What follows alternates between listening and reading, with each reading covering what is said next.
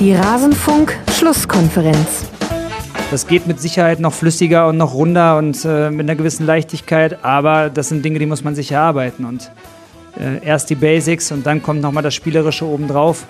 Wir wissen schon, dass das noch ein, noch ein bisschen flüssiger geht, aber ich fand es in vielen Momenten okay. Wir können uns, können und sollten uns in Zukunft etwas mehr torgefährliche Situationen erarbeiten. Alles zum letzten Bundesligaspieltag. Preisfrage zu Beginn dieser Rasenfunk-Schlusskonferenz Nummer 307.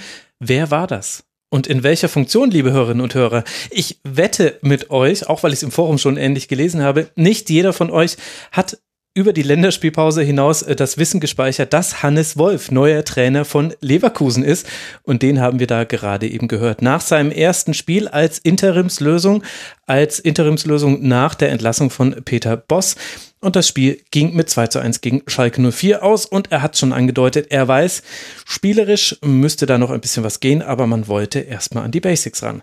Und damit hallo und herzlich willkommen zurück im Rasenfunk. Schön, dass ihr es alle über die Länderspielpause geschafft habt. Mein Name ist Max Jakob Ost. Ich bin der Edgenetzer bei Twitter und freue mich, dass ich zwei Gäste hier bei mir begrüßen darf, die sich mit diesem Spieltag bestens auskennen und zwar zum einen mit seinem dritten Auftritt im Rasenfunk Sebastian Bergmann von der Rheinischen Post, unter anderem auch Leverkusen Experte bei Twitter ist er der Ad Rarename 2K14. Hallo Sebastian.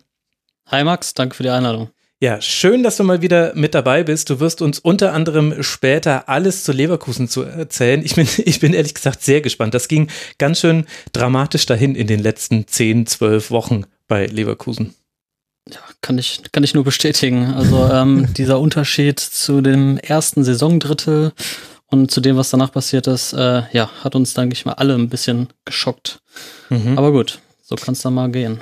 So kann es dann mal gehen. Da werden wir dann später genau einen Schwerpunkt drauflegen, aber vorher werde ich natürlich noch den dritten in der Runde begrüßen. Es ist Daniel Rosbach. Ihr kennt ihn vielleicht vom Textilvergehen, ihr kennt ihn vielleicht von Twitter, da ist er der da-rosbach und vielleicht kennt ihr ihn auch aus seinem Job bei der Lausitzer Rundschau und ganz bestimmt kennt ihr ihn aus dem Rasenfunk, denn es ist sein siebter Auftritt hier. Hallo Daniel. Ja, hallo. Immer wieder eine Ehre dabei zu sein, selbst an so einem Spieltag wie diesem. ja, es war ein bisschen zäh Kost. Ich habe äh, irgendwann mal angefangen, die Teams zu zählen, die zehn Schüsse oder weniger abgegeben haben pro Spiel. Das war mal eben leider die Hälfte der Liga. Leverkusen, Schalke, Augsburg, Köln, Bayern, Hertha, Bielefeld, Freiburg, Werder. Alle zehn Schüsse oder weniger.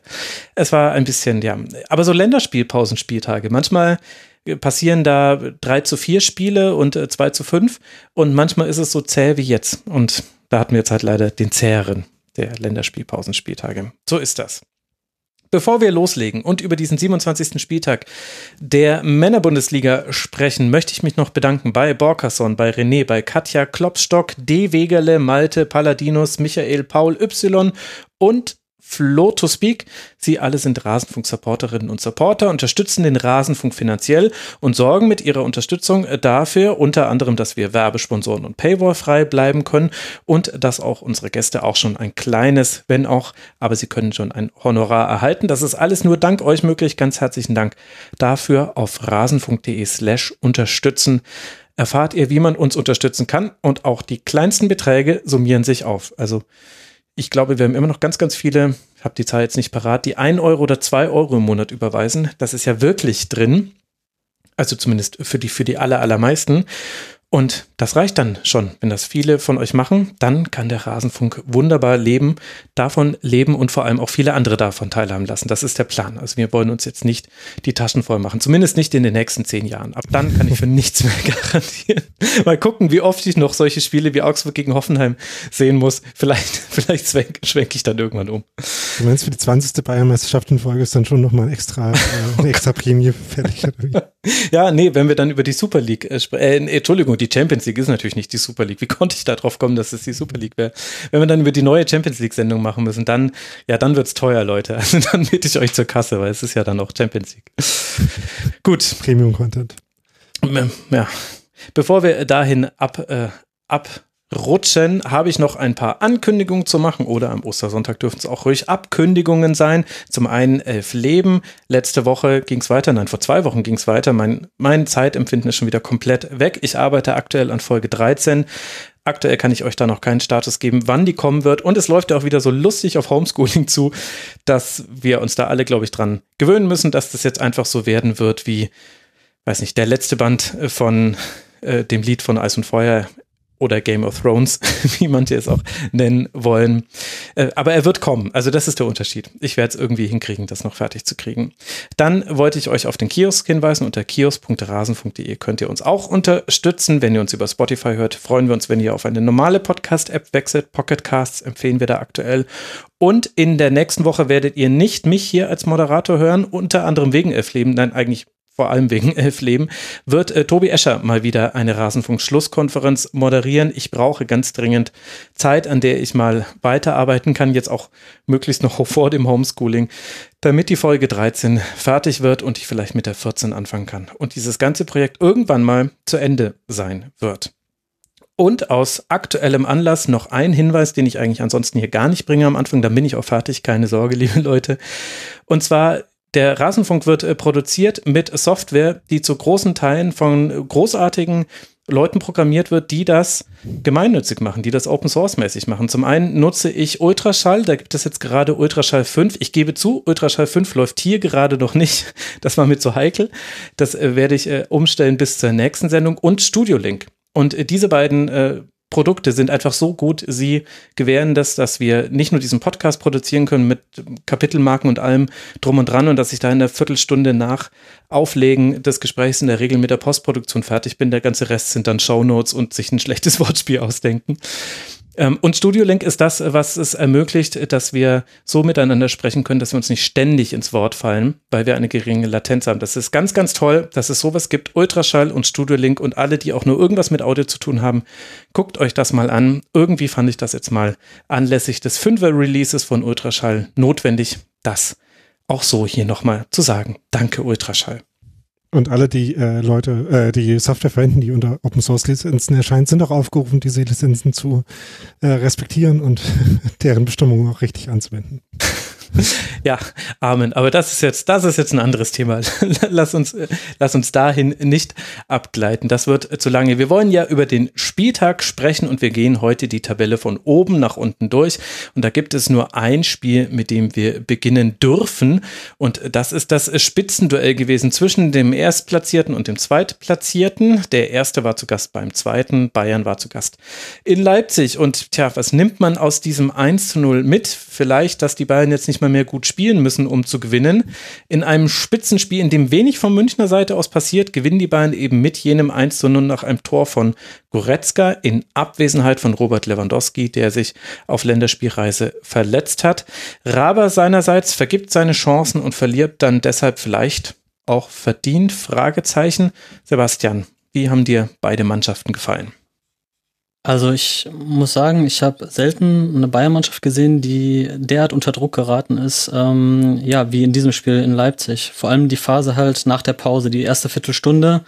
Ähm, Nagelsmann hatte ja dann Kluivert für Forsberg gebracht und ich habe mir hier aufgeschrieben, Chancen von Nunkuku, von Sabitzer, zweimal Dani Olmo, nochmal Sabitzer. Entweder ähm, hat dann entweder die Genauigkeit gefehlt oder Neuer war im Weg oder beides, beides hat nicht gestimmt. Ähm, ich sag mal so, in, in, dieser Phase sind die Bayern richtig ins Schwimmen gerade. Es ist ja nicht so, dass die Bayern äh, nicht schon sehr viele Gegentore kassiert hätten in dieser Saison. Mhm. Aber ich, ich fand es halt schon erstaunlich, ähm, ja, wie sehr man dann auch diese Münchner dann unter Druck setzen kann, wirklich. Und ähm, ja, im Endeffekt ähm, haben sie das Spiel dann zwar gewonnen, die Bayern, aber ich denke, Leipzig hat nochmal gezeigt, dass sie nicht ganz so weit äh, entfernt sind und äh, das spiegelt sich natürlich dann auch in der Tabelle dann wieder. Obwohl man jetzt natürlich sagen muss, ähm, das war halt ein Endspiel, wie von Nagelsmann angekündigt, und das haben sie verloren. Und ich denke, ja, damit ist die Meisterschaft dann auch entschieden für diese Saison. Sieben Punkte Vorsprung sind es jetzt äh, für die Bayern. Die Leipziger, sie sind entfernt von den äh, Bayern, aber schon nah dran. Gar nicht mal so steile These, glaube ich. Ich glaube, ich habe sogar genau in diesem Wortlaut auch im Forum gelesen. Daniel, Sie sind einen guten Torjäger entfernt ja, das ist äh, sicherlich ein Punkt gewesen. Äh, wir können ja äh, kurz äh, vorgreifen, äh, schon mal, also die Phase, die äh, Sebastian gerade angesprochen hat, ähm, äh, in der äh, Leipzig eben diese Chancen hatte. Ähm, ich hatte eine meiner Notizen dazu ist, dass glaube da ein bisschen naiv war in der einen Szene. Ähm, und naiv mit Chancen umgehen ist halt was, was äh, äh, Bayern in der Regel nicht macht und deswegen dann solche Spiele halt auch gewinnt. Äh, wobei ich auch sagen muss, dass ich, glaube ich, das Ganze ein bisschen anders eingeordnet hätte, ähm, so von der Gesamtdynamik her.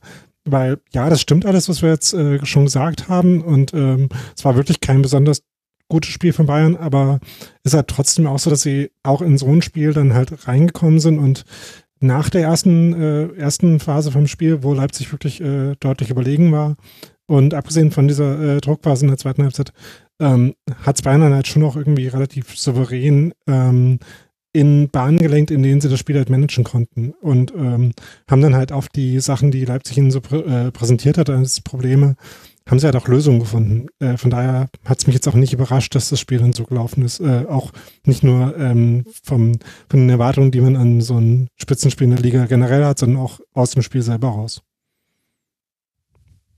Ja, spannend. Ich meine, man kann natürlich gerade die Probleme in der Anfangsphase und wie sich Bayern dann daraus befreit hat, da als guten Beleg für nehmen, finde ich. Also, wobei dazu auch noch kommt, dass Leipzig genau in dieser Phase, in der Bayern stark war, auch generell seine Probleme hat. Also man hat in den in den zweiten und den dritten Viertelstunden, also 16. bis 30. Minute und 31.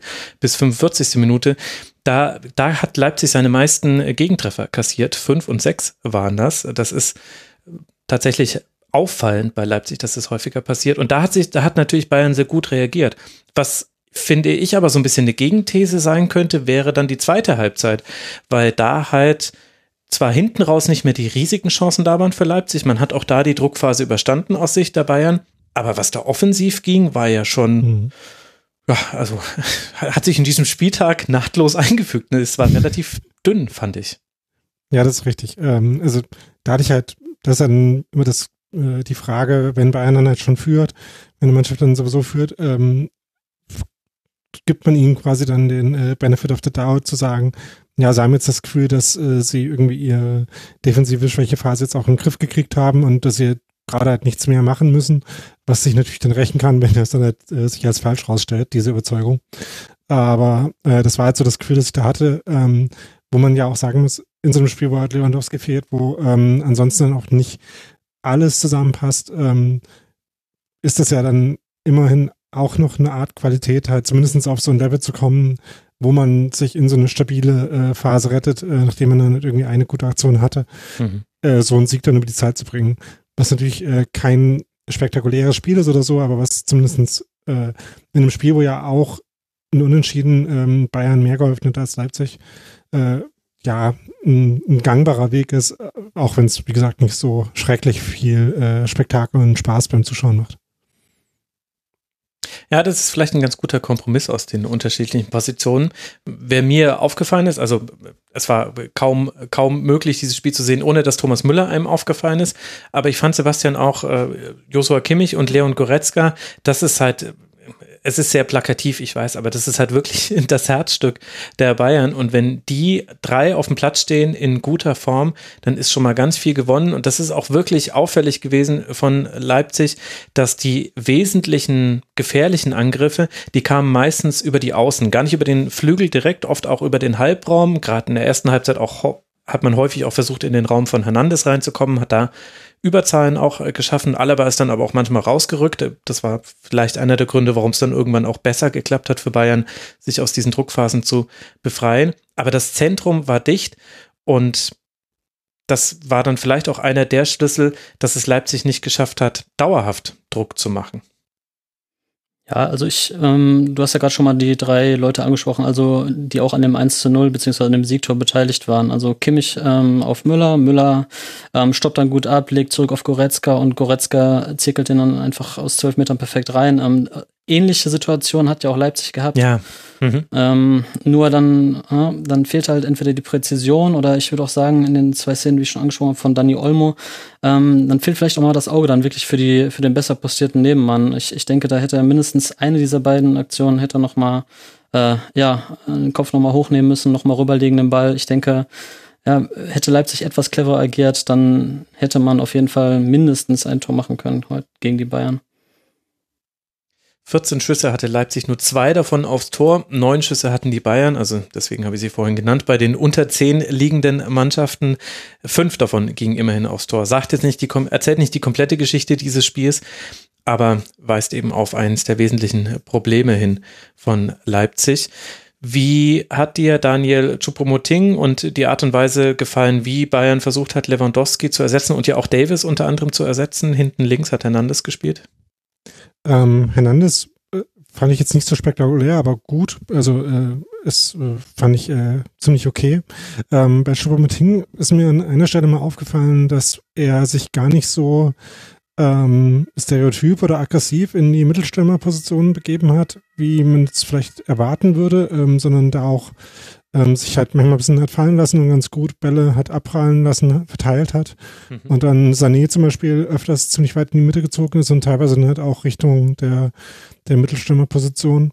Also ich fand, das hat ganz gut funktioniert. Ähm, äh, gegen den Ball war es dann halt schon durchaus äh, äh, sehr viel mehr Müller, der irgendwie angeleitet hat und der sich zumindest auch äh, lautstark irgendwie mit dem Pressing zufrieden gezeigt hat, aber da da hatte ich, äh, würde ich sagen, war es eher noch auffällig, dass halt nicht auf demselben Niveau ist wie, äh, wie Lewandowski ähm, und natürlich in der Präsenz im Strafraum und bei Abschlüssen.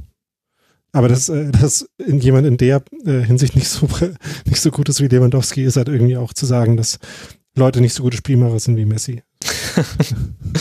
ja, und dann halt auch gegen so gute Abwehr wie Leipzig. Wer weiß, wie Robert Lewandowski da ausgesehen hätte. Leipzig ist ja, glaube ich, die Mannschaft, gegen die er in der Bundesliga zumindest noch nicht getroffen hat. DFB-Pokalfinale, da hat es natürlich äh, schon mal geklappt. Auf ja, der anderen Seite ähm, aus ja? Ich, äh, Entschuldigung, äh, nur dazu mal. Ich hatte äh, neulich nochmal in das Buch von Christopher Biermann über seine Saison mit Union äh, reingeschaut und da gab es eine Passage zu dem Spiel von äh, Union letzte Saison gegen Leverkusen, wo, äh, gegen, äh, gegen Leipzig, ähm, wo Sebastian Andersson drüber gesprochen hat, wie es sich anfühlt, gegen äh, David Upamecano zu spielen. Äh, und Zusammenfassung ist nicht so gut, den Stürmer. also es ist halt schon äh, sehr schwierig, weil, weil die halt äh, Innenverteidiger noch haben, in dem Fall ja, ähm, die halt einfach so mega komplett sind, also äh, körperlich stark sind, technisch stark sind, Übersicht haben äh, und ein kompromissloses Zweikampf Zweikampfverhalten, das äh, ist halt schon sehr gut einfach. Ne? Er hat sich schon mal ein paar Freunde gemacht, ne?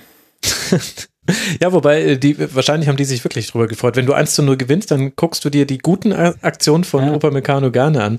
Wahrscheinlich denkst du so, ja, ist jetzt nicht so schlecht, was wir da als Alaba-Ersatz bekommen für die nächste Saison. Auf der anderen Seite haben wir Leipzig, deren Anspruch ist es natürlich vor allem erstmal in die Champions League zu kommen und da sieht es ja auch weiter sehr gut aus. Man hat 57 Punkte, Borussia Dortmund auf dem ersten Nicht-Champions League-Platz hat 43 Punkte, das heißt 14 Punkte Vorsprung. Das müsst ihr euch kurz auf der Zunge zergehen lassen und euch mal verdeutlichen, wie nah Leipzig und Dortmund sich äh, in der Tabelle schon mal nah beieinander lagen in der Hinserie noch. Da ist doch einiges passiert. Leipzig hatte auch Ausfälle zu verkraften, unter, verkraften. Unter anderem Halstenberg musste nach äh, dem Positivtest bei der Nationalmannschaft noch in Quarantäne bleiben. Wie würdest du, Sebastian, aus Leipziger Sicht dann jetzt dieses 0 zu 1 einordnen? Ja, es ist schon irgendwo enttäuschend, weil jetzt natürlich auch so ein bisschen, ja, die Luft ist natürlich schon ein bisschen raus, jetzt sage ich mal. Man, man hätte halt mit einem, sag ich mal, selbst mit einem Punkt gegen die Bayern hätte man noch sagen können, okay, wir haben noch die Chance, wirklich nach ganz oben zu kommen ähm, bis zum Ende der Saison. Und äh, auch wenn ich jetzt äh, nicht in dem Fernsten davon ausgehe, dass sie sich irgendwie hängen lassen werden, die letzten Spiele. Aber es ist, ist schon ein, ein Downer, würde ich mal behaupten. Ähm, weil die Champions League ist halt, wie du gerade schon mal mit Blick auf die Tabelle nochmal erklärt hast, eigentlich gesichert. Und ähm, ja, jetzt, worum geht's halt noch? Ähm, natürlich versucht man irgendwie dran zu bleiben, aber die Wahrscheinlichkeit, dass die Bayern halt nochmal irgendwie eine Schwächephase bekommen jetzt gegen Ende der Saison, ist natürlich sehr, sehr gering. Und daher würde ich sagen, aus Leipziger Sicht schon, äh, ja, schon eine große Enttäuschung, auch wenn jetzt natürlich ähm, niemand ähm, ja, äh, in Scham versinkt, wenn man gegen München zu Hause verliert. Ja, das kann man wahrscheinlich so stehen lassen. Vermutlich geht jetzt äh, der Fokus vor allem auf den DFB-Pokal. Da spielt man ja gegen den äh, Gewinner von Jan Regensburg gegen Werder Bremen und hat damit dann die Möglichkeit ins Finale einzuziehen. Das könnte ein Titel werden für Raba. Es geht jetzt aber erstmal direkt in der Liga weiter, auch in Bremen, sollte denn Bremen der Gegner werden im Halbfinale, bevor man dann zu Hause gegen die TSG aus Hoffenheim spielt. Und für die Bayern geht es jetzt weiter mit einem ja, ganz unangenehmen Sandwich eigentlich. Da weiß man gar nicht, was da jetzt das Schlechte in diesem Sandwich ist. Äh, zwei Heimspiele gegen Paris Saint-Germain und den ersten FC Union Berlin und dann geht es auswärts zu Paris Saint-Germain, bevor man zu Leverkusen reisen darf. Also das werden sehr, sehr anspruchsvoll anspruchsvolle Aufgaben für die Bayern. Aber immerhin die in der Liga haben sie ja gelöst bekommen, ohne dabei die Sterne vom Himmel zu spielen, was ja aber auch nicht immer sein muss. Das sind die Plätze Platz 1 und 2 in der Tabelle und mit Wolfsburg habe ich dann auch schon den Drittplatzierten angesprochen, der nach diesem 27. Spieltag genau doppelt so viele Punkte hat. 54 Punkte hat Wolfsburg und drei davon konnte man an diesem Spieltag einheimsen und zwar zu Hause gegen den ersten FC Köln. Und das, obwohl der VfL eine Halbzeit gespielt hat in der ersten Halbzeit, die Maximilian Arnold nach dem Spiel als bodenlos schlecht bezeichnet hat. Und es ist auch schwer, ihm zu widersprechen aus Wolfsburger Sicht. Köln hat einige Chancen, aber in An Abwesenheit eines Stürmers vergibt Hector die zwei besten. In der zweiten Halbzeit dreht sich die Partie dann allerdings ein bisschen. Wolfsburg sieht wieder ein bisschen mehr aus wie Wolfsburg, Köln entsprechend auch wieder ein bisschen mehr wie der erste FC Köln. Und dann schießt der VfL auch so ein prototypisches Tor, bei dem sich Weghorst im Fallen durchsetzt und den Ball noch auf äh, Precolo durchsteckt. Und der schießt dann ein, 1 zu 0. Das ist das Endergebnis. Damit hat der VfL diesen Dreier einheimsen können. Und Daniel, der erste FC Köln, konnte aus der ersten Halbzeit kein Kapital schlagen. Kann man festmachen, woran das lag? Also äh, die Notiz, die ich zu dem 1-0 aufgeschrieben habe, die übrigens dann auch die letzte Notiz zu dem Spiel war, war Konter mit ein bisschen Stolpern.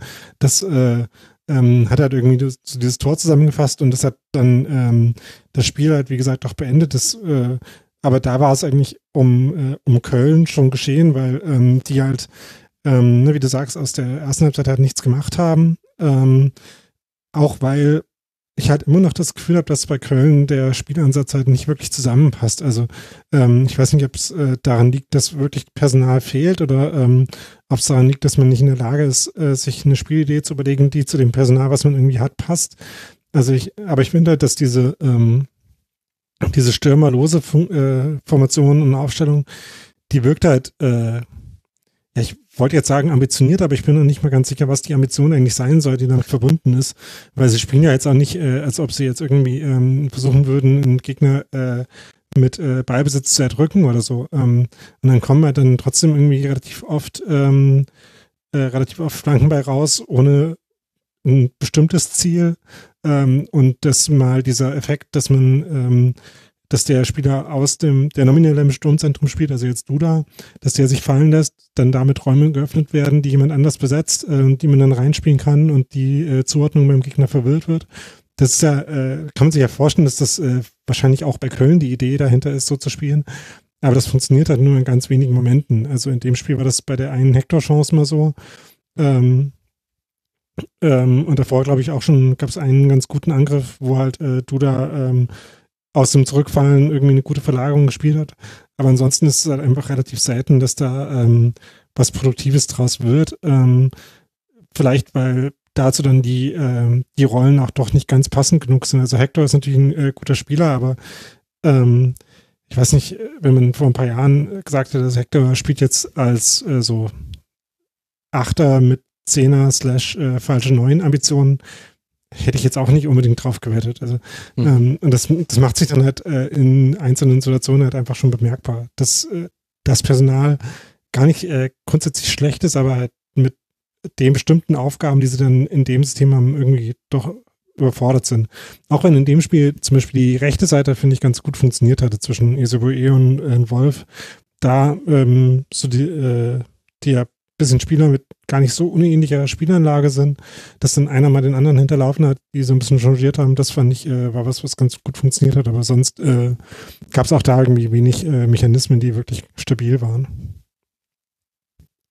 Sebastian, jetzt ist es ja so ein bisschen das Thema des ersten FC Köln und das wird jetzt auch kein Hörer und keine Hörerin unvorbereitet treffen, dass man da ein Offensivproblem hat beim FC. Und trotzdem finde ich irgendwie, dass das in diesem Spiel nochmal eine eigene Qualität bekommen hat. Zum einen, weil Wolfsburg so untypisch viel angeboten hat in der ersten Halbzeit, dass es eben sehr ja, bitter ist, das nicht genutzt zu haben. Und dann auch, weil, wenn ich mir die zweite Halbzeit angucke, wo relativ früh erkennbar war, Wolfsburg spielt jetzt wieder so, wie man es kennt, mit hohem Pressing, äh, Schlager war wieder viel, viel aktiver, man hat äh, viel mehr Abschlusssituationen erzeugen können. Also das war sehr, sehr schnell zu sehen, okay, also so wie in der ersten Halbzeit läuft es jetzt nicht weiter. Die Fehler im Aufbauspiel, die erspart sich Wolfsburg, weil man gar nicht mehr so viel Aufbauspiel gebraucht hat, weil man sehr hoch eben einfach gepresst hat. Und dann dauert es trotzdem bis zur 75. Minute, bis Sebastian Andersson kommt, bis der 81. Minute, bis Max Meyer kommt. Es kann natürlich dafür medizinische Gründe gegeben haben, Gründe der Fitness, aber hat sich das dir erschlossen, warum Markus Gistol im Prinzip von der Aufstellung her immer signalisiert hat, na 0-0 wäre jetzt eigentlich Knorke? Ja, es ist, natürlich irgendwie ähm, schwierig für Köln gerade, weil sie haben gegen Dortmund ein super Spiel gemacht. Jetzt äh, haben sie gegen, gegen Wolfsburg und trotzdem nicht gewonnen. Jetzt spielen sie gegen Wolfsburg ganz ordentlich mit, sind eigentlich die bessere Mannschaft in der, in der ersten Halbzeit, machen aber das Tor nicht. Und ähm, ja, ich, ich denke mal, mit zunehmender Spieldauer hat sich, wird sich irgendwann Gistol auch gesagt haben, na gut, ähm, ein Punkt in Wolfsburg ist vielleicht auch doch gar nicht so schlecht. Und äh, ja, im Endeffekt, ich glaube, der erste Wechsel war dann in der 66. Mhm. Also genau, 66. Ähm, ja, ich sag mal so, ähm, Keins und Andersen haben, glaube ich, jetzt nach mehreren Monaten Pausen den ersten Einsatz wieder gehabt. Ich denke mal, das wird eher dann wirklich auch damit was äh, zu tun gehabt haben. Weil, ähm, ja, es hat man dann auf dem Platz auch gesehen, ne, dass ähm, auch die beiden jetzt nicht die Leute sind, die dann vielleicht ähm, ja in der entscheidenden Szene schon da sind und das Tor machen können. Mhm. Ähm, dafür fehlt ihnen halt einfach noch die Spielpraxis. Ähm, ist eine schwierige Situation, in der Köln steckt. Weil ich war ja bei dem äh, Spiel in Leverkusen gegen Schalke und äh, da hat dann auf einmal zur Pause die Runde gemacht, dass Köln mehr Ballbesitz in Wolfsburg hat und helle Aufregung auf der Pressetribüne. ja, wahrscheinlich bei allen Beteiligten, sowohl bei den Leverkusenern als auch bei den äh, Schalkern. Das konnte sich niemand so wirklich vorstellen. Und auf der anderen Seite haben wir den VfL, der eben diese schlechte erste Halbzeit spielt, dann aber eine sehr, sehr viel bessere mit einer fast schon grotesken Bedeutung von Wout Weghorst. Weiterhin an 62 Prozent aller Torschüsse war er beteiligt, also hat er entweder selber abgegeben oder vorgelegt. Letztlich ja auch den Assist zum 1 zu 0, zum Siegtreffer abgestaubt. Daniel, wie würdest du denn den VfL dann bewerten, wenn wir dann mal jetzt endlich mal das Tuch der Gnade über die erste Halbzeit, über die wir so viel geredet haben, äh, bedecken und einfach dieses Gesamtspiel angucken? Wo steht denn jetzt dann Wolfsburg? Also ich wollte jetzt eigentlich sagen, dass äh, gerade wenn man halt auf das guckt, was in der ersten Halbzeit gespielt hat, wird relativ schnell klar, was dann, was sie irgendwie in der zweiten Halbzeit dann wieder besser hingekriegt haben. Ähm, weil in dieser ersten Halbzeit war halt, was vor allem abwesend war, diese typische Aggressivität, mit der Wolfsburg ja eigentlich vor allem im Mittelfeld äh, es dem Gegner sehr schwierig macht, in irgendwie einen äh, kontrollierten Spielaufbau zu kommen. Das haben sie halt in der zweiten Halbzeit wieder besser hingekriegt, haben, äh, wie du es schon gesagt hast, relativ konsequent dann wieder einfach auf, äh, auf Weghorst Bälle gespielt, die er dann ablegen konnte und sich so einfach jetzt auch nicht in äh, schönes Spiel und auch nicht in besonders viele gute Chancen äh, ja äh, reingearbeitet, aber halt in ein Spiel und äh, in ein Spiel, wo Köln dann ja auch offensiv überhaupt nicht mehr stattgefunden hat, wirklich äh, in der zweiten Halbzeit. Ähm, dann ein paar Spieler ein bisschen öfter einsetzen können, äh, als es in der ersten Halbzeit der Fall war. Also Baku zum Beispiel war, glaube ich, in der ersten Halbzeit wirklich ziemlich äh, mhm. abgemeldet oder ähm, aus dem Spiel genommen von der eigenen Mannschaft oder der äh, Kölner, weiß ich gar nicht so genau. Ja, ähm, Katterbach hatte, also Katterbach und Jakobs, die haben eine gute erste Halbzeit auch gespielt. Die Flanke vor dem äh, Hector Lattentreffer zum Beispiel kam auch von Katterbach. Ich glaube, Baku war viel defensiv gebunden und hat es dann wenig geschafft, offensiv sich einzuschalten. Genau, das hat sich dann halt äh, mit der Gesamtdynamik von dem Spiel, die sich dann halt zu Wolfsburg Gunsten verschoben hat, hat sich das, äh, finde ich, ein bisschen geändert. Und es ist ja so, dass äh, Wolfsburg ja selten irgendwie brillante Dinge macht, sondern halt effektive Dinge und das haben sie dann in der zweiten Halbzeit eben wieder besser gemacht, dass er Schlager wieder mehr Bälle gefordert hat und ähm, diese durchs äh, Mittelfeld getrieben hat, dass Arnold seine äh, Verlagerungen gespielt hat, die er ganz gut spielen kann. Äh, und Wekos eben die Wekos-Dinge gemacht hat, die Wekos so macht.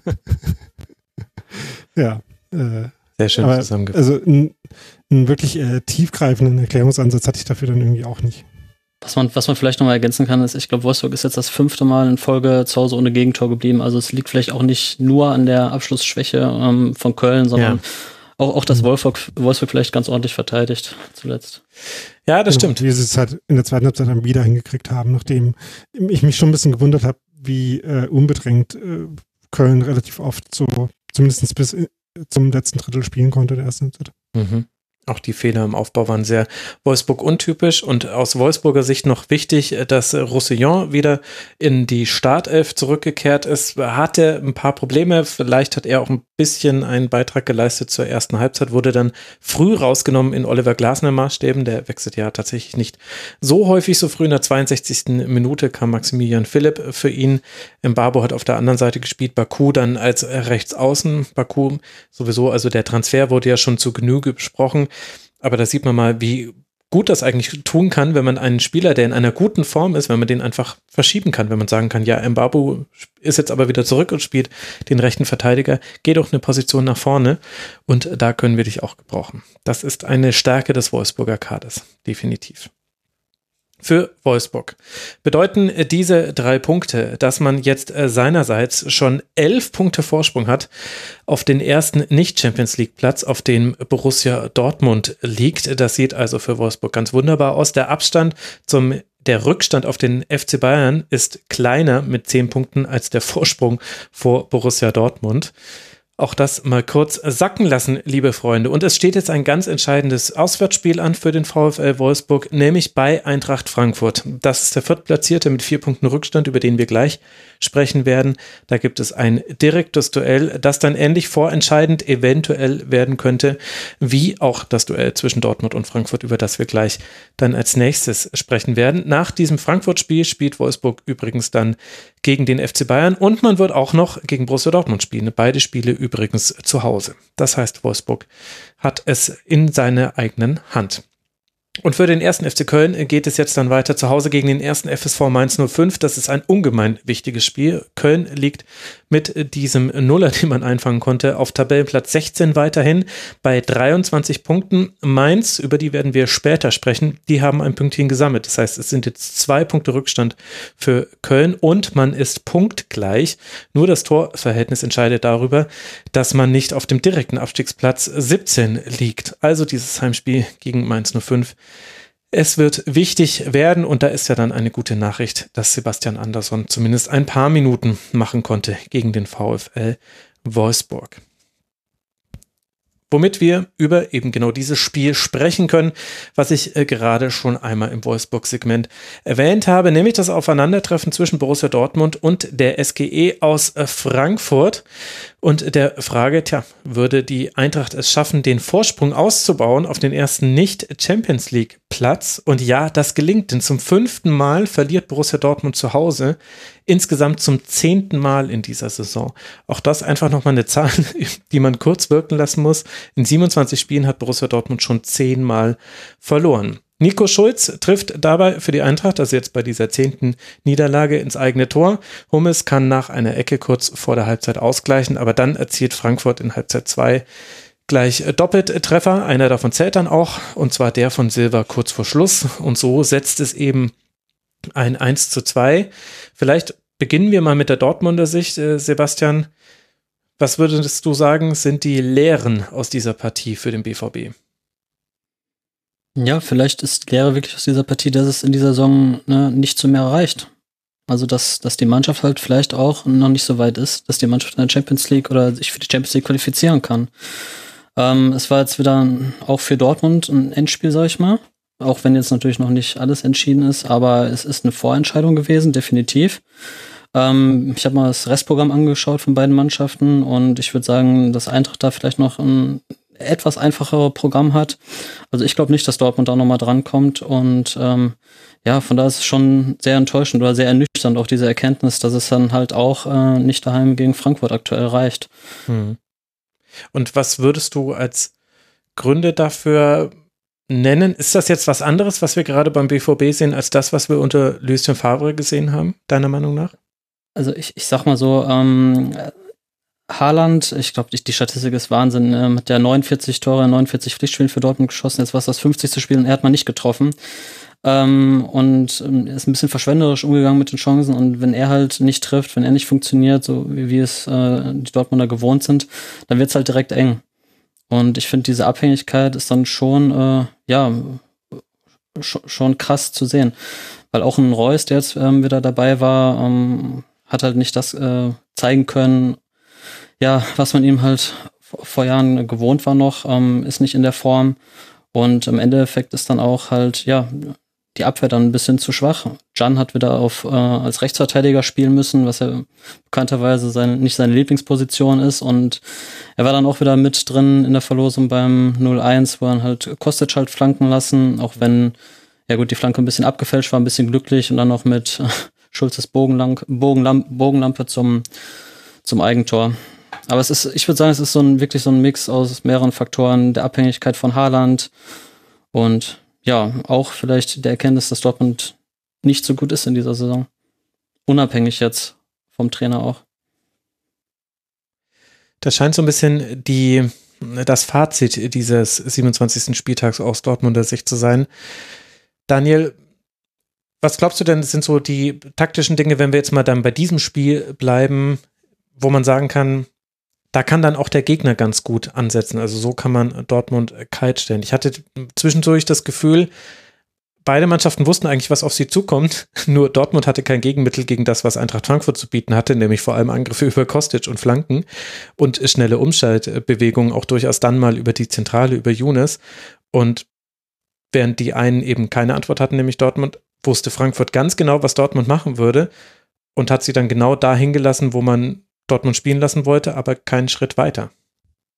Ja, sie haben sich halt zusehend äh, tiefer gestellt dann ähm, in der Verteidigung, um halt äh, zu verhindern, dass äh, Dortmund äh, Bälle auf Haaland spielen kann, äh, wo der dann seine Dynamik ausspielen kann und zu Abschlusssituationen kommt. Gab es dann trotzdem ein paar, wie Sebastian angesprochen hat, wo äh, dann die untypischerweise halt mal nicht reingingen. Ähm, und gerade in der ersten Halbzeit war es ja schon noch so, dass äh, Dortmund auch relativ viele Bälle in den Strafraum spielen konnte, auch mhm. ähm, jetzt in den Zonen um den Strafraum Frankfurt gar nicht so viel Druck auf den Ball bekommen hat. Äh, das ähm, aber eben jetzt auch nicht zu ganz vielen. Also es war jetzt nicht so, dass äh, ähm, Dortmund irgendwie konstant Druck aufgebaut hätte und man sich gefragt hätte, wann geht jetzt ein Ball rein, sondern es war eher so, ach, jetzt äh, ist doch mal eine Chance draus geworden. Also äh, mir hat da bei Dortmund eben so die Stringenz und die, ähm, die konstanten Muster mir dann irgendwie schon gefehlt. Also äh, es gab so ein paar Situationen, wo es eben ganz gut zusammengespielt hat, äh, wo es vielleicht auch mal einen äh, flüssigen Konter mit ein paar guten Steilklatschaktionen gab, äh, in den Ausnahmefällen, wo Dortmund mal in Umschaltsituationen kam. Aber ähm, irgendwie eine wirklich äh, ein stringenter Plan, wie man jetzt äh, seine, seine Stärken in dem Spiel zur Geltung bringen wollte, ist mir irgendwie nicht aufgefallen. Und das, obwohl man ja ganz offensichtlich Dinge probiert hat. Also Guerrero hat über weite Teile in einer Achterrolle gespielt, das hat man so noch nicht äh, von ihm äh, gesehen.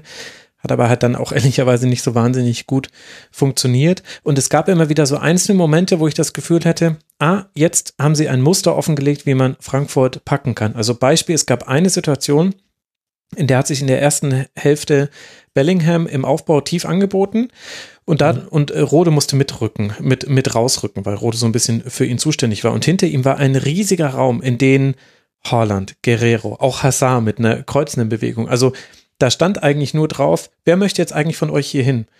Und dann ist da aber keiner hingelaufen. Also äh, Hazard ist weiter am Flügel äh, geklebt, äh, Can stand in einem Korridor mit, mit Bellingham und es hat sich eigentlich nichts getan. Und gerade Spieler wie Hazard und Reus, wie oft die in diesem Spiel nicht anspielbar waren für ihre Mittel, äh, für ihre Mitspieler, das fand ich, also wenn man da einmal drauf achtet, nur auf diesen Aspekt, welche Passoptionen haben Hummels, Akanji oder Can, wenn sie den Ball am Fuß haben, das ist wirklich schwach gewesen. Und das fand ich, das fand ich auch erstaunlich, weil äh, Länderspielpause hin und her und ja, Frische spielt sicherlich da auch eine Rolle.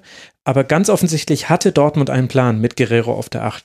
Und ich könnte euch jetzt aber nicht sagen, außer dass ich mir jetzt selber irgendwas überlege, was da konkret der Plan gewesen sein soll, denn es ist hm. völlig wirkungslos verpufft.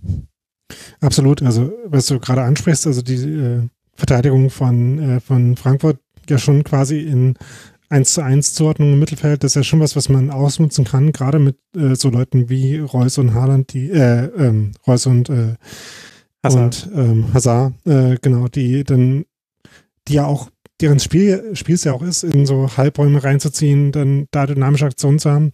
Aber das gab es halt irgendwie selten. Und äh, eigentlich gibt es ja jetzt von Delaney mal so ein bisschen abgesehen, auch bei den Mittelfeldspielern sind ja Leute, die eigentlich auch äh, in der Lage sind, ähm, mal mit einer schwierigen Ballverarbeitung am Mann äh, sich äh, dann eben aus solchen Drucksituationen noch rauszudrehen. Also die individuellen Mittel, hat man das Gefühl, hätte Dortmund schon auch, abgesehen von, äh, von Erling Haaland, in so einem Spiel äh, effektiv zu sein, aber waren sie eben trotzdem nicht.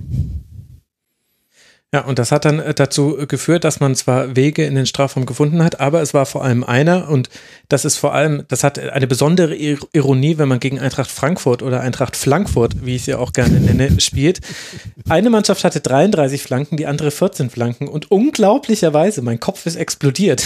Als ich's, äh, also während des Spiels äh, ist es mir schon aufgefallen und dann habe ich die Zahl gesehen. Die mit den 33 Flanken war Borussia Dortmund. Und dann weißt du auch, das ist wie wenn die Bayern ganz viel flanken, das ist auch so wie Leipzig, dem passiert das seltener viel flankt. Oder zum Beispiel Borussia Mönchengladbach ist auch ein sehr gutes Beispiel, wenn die flanken, dann ist vorher ganz viel schiefgegangen. Dann hatten sie keine Idee, dann, dann war das so ein bisschen jetzt nicht Verzweiflungsmodus, das ist zu viel, weil ne, so schlimm ist dann eine Flanke auch nicht, auch wenn ich mich gerne drüber lustig mache. Aber halt in eine Dreierreihe mit Tuta, Ilsanka, Endika hat jetzt nicht so wirklich gut funktioniert. Und 33 Mal hat es Dortmund nur so in den Strafraum geschafft. Das war schon krass. Ich glaube, daher rührt dann auch so ein bisschen das Eckenverhältnis von 10 zu 2 für Dortmund, ne? Ja. Ja, Und ja, die ja. ganzen Flanken. Das stimmt Ja. natürlich. Und, und gleichzeitig wartet ja jetzt äh, Manchester City, also auch äh, Dortmund hat irgendwie einen interessanten Spielplan. So wie ich es vorhin bei Bayern genannt habe mit PSG, Union, PSG, hat äh, Dortmund jetzt Manchester City, der VfB Stuttgart und dann direkt das weitere Spiel gegen Manchester City. Bisher hat man es ja immer geschafft, äh, Sebastian, und auch noch gegen Union, ja. Äh, bisher hat man es ja immer geschafft, Sebastian, in der Champions League dann andere Leistungen zu zeigen, was die mir bekannten Dortmund-Fans übrigens noch mehr auf die Palme bringt, als wenn man da genauso spielen würde wie in der Bundesliga. Würdest du denn jetzt dann sagen, da sehen wir wieder einen komplett anderen BVB oder was ist so dein Gefühl jetzt auf Grundlage dieser Partie? Also ich, ähm, Dortmund hat ja immer noch genug talentierte, genug ähm, gute Einzelspieler, um halt auch einzelne Partien entscheiden zu können. Also wir haben Haaland ja gerade angesprochen, der war jetzt in einem Spiel mal ein bisschen verschwenderisch mit seinen Chancen, aber wenn der halt einen guten Tag hat, dann, dann schießt er gegen jeden Gegner zwei Tore und, und auch ein Reus kann natürlich seine Momente haben, ein Hazard. Ähm, ich sag mal so, an einem guten Tag ist natürlich alles drin, aber ich sag mal, ich, ich würde jetzt kein Geld auf Dortmund setzen in der nächsten Runde. Ja, also ich äh, würde es vielleicht noch mal ein bisschen äh, schärfer sagen. Also es würde mich sehr wundern, wenn äh, die ansatzweise eine Chance hätten gegen äh, City. Nicht so sehr, weil sie nicht gut genug Spieler haben, sondern weil es einfach viel zu unsauber alles ist äh, in der Spielanlage. Also jetzt zum Beispiel in dem Spiel ähm, dachte ich mir auch beim Pressing von Dortmund öfters, was ist da jetzt genau der Plan? Also was Ja. soll genau der Auslöser Ja. sein fürs Pressing? Ähm, wie soll das zusammenhängend funktionieren? Warum ist die zweite Linie von Frankfurt so frei und warum Mhm. können die sich dann äh, ständig so relativ einfach mit äh, eigentlich relativ äh, unbedrängten Chipbällen auf die Außenverteidiger oder die äh, die Mittelfeldspieler, die sich anbieten, befreien? Und wenn man so gegen City spielt, dann wird man halt äh, tendenziell eher abgeschossen, würde ich sagen. Ja, also das Pressing, das ist ja auch noch so ein altes, ähm, das haben wir auch schon unter Lucien Favre gesehen, dass das einfach nicht, nicht durchgezogen wird. Erling Haaland, den, den, dem beißt immer mal wieder im Hintern und dann läuft er jemanden an, aber hinter ihm macht halt einfach zu oft keiner oder nicht alle mit. Also nicht keiner macht mit, aber nicht alle und es müssen alle mitmachen. Ansonsten kann sich der Eintracht Frankfurt sehr gut draus befreien. Und dann bin ich irgendwie gespannt darauf zu sehen, wie Manchester City das angeht. Also ob City einfach seinen Stiefel durchzieht oder ob man vielleicht sogar, und das könnte man Pep Guardiola ja sogar zutrauen, der ja immer sehr Aber dann individuell geht's da wieder schief. ja, dann, dann, dann würde es schief gehen. Ja, er hat auch eine ganz fürchterliche Auswärtsbilanz. Also zumindest aufs Rückspiel hätte dann Dortmund äh, gute Hoffnungen. Aber im Grunde haben wir ja gesehen, und damit können wir dann auch gleich mal über Eintracht Frankfurt noch ein bisschen äh, sprechen. Du kannst Borussia Dortmund schon einfach den Ball geben und kannst sagen, ja, also wir warten hier auf euch. Wir stressen jetzt manchmal so ein bisschen, aber die meiste Zeit warten wir eigentlich in so einem, also bei Frankfurt war es so ein 5-3-2, 5-2-3, so ein bisschen variabel, aber ehrlich gesagt auch nicht kein, kein Hexenwerk. Ja, und dann einfach mal viel Erfolg mit euren Weg in unseren Strafraum. Also wir sind hier, wir bieten euch, wir versuchen unsere, unsere letzte Linie nicht so hoch zu schieben, dass ihr ganz leicht drüber spielen könnt, aber wir stellen sie auch nicht so tief, dass ihr, dass ihr jetzt Hummels und Akanji weit in unsere Hälfte reinziehen könnt. So haben es andere Gegner auch schon gegen Dortmund gemacht. Das geht dann auch mal schief. So könnte man ehrlich gesagt auch als Manchester City auch sehr gut gegen Dortmund spielen. Da bin ich gespannt drauf. Aber wir haben über Eintracht Frankfurt noch zu wenig geredet, Sebastian. Wie haben die dir denn gefallen in diesem Spiel? Was macht die denn aktuell so gut? Ich sag mal so, in der ersten Halbzeit ähm, und auch nach der Pause äh, war es jetzt nicht so, dass Frankfurt irgendwie die klar bessere Mannschaft äh, gewesen wäre, sie waren halt in den entscheidenden, entscheidenden Szenen zur Stelle. Ich sag mal, eigentlich die Statistik, äh, Dortmund hatte mehr Schüsse, mehr Ballbesitz, Eckenverhältnis hat man schon angesprochen, eigentlich auch ähm, die klareren Chancen.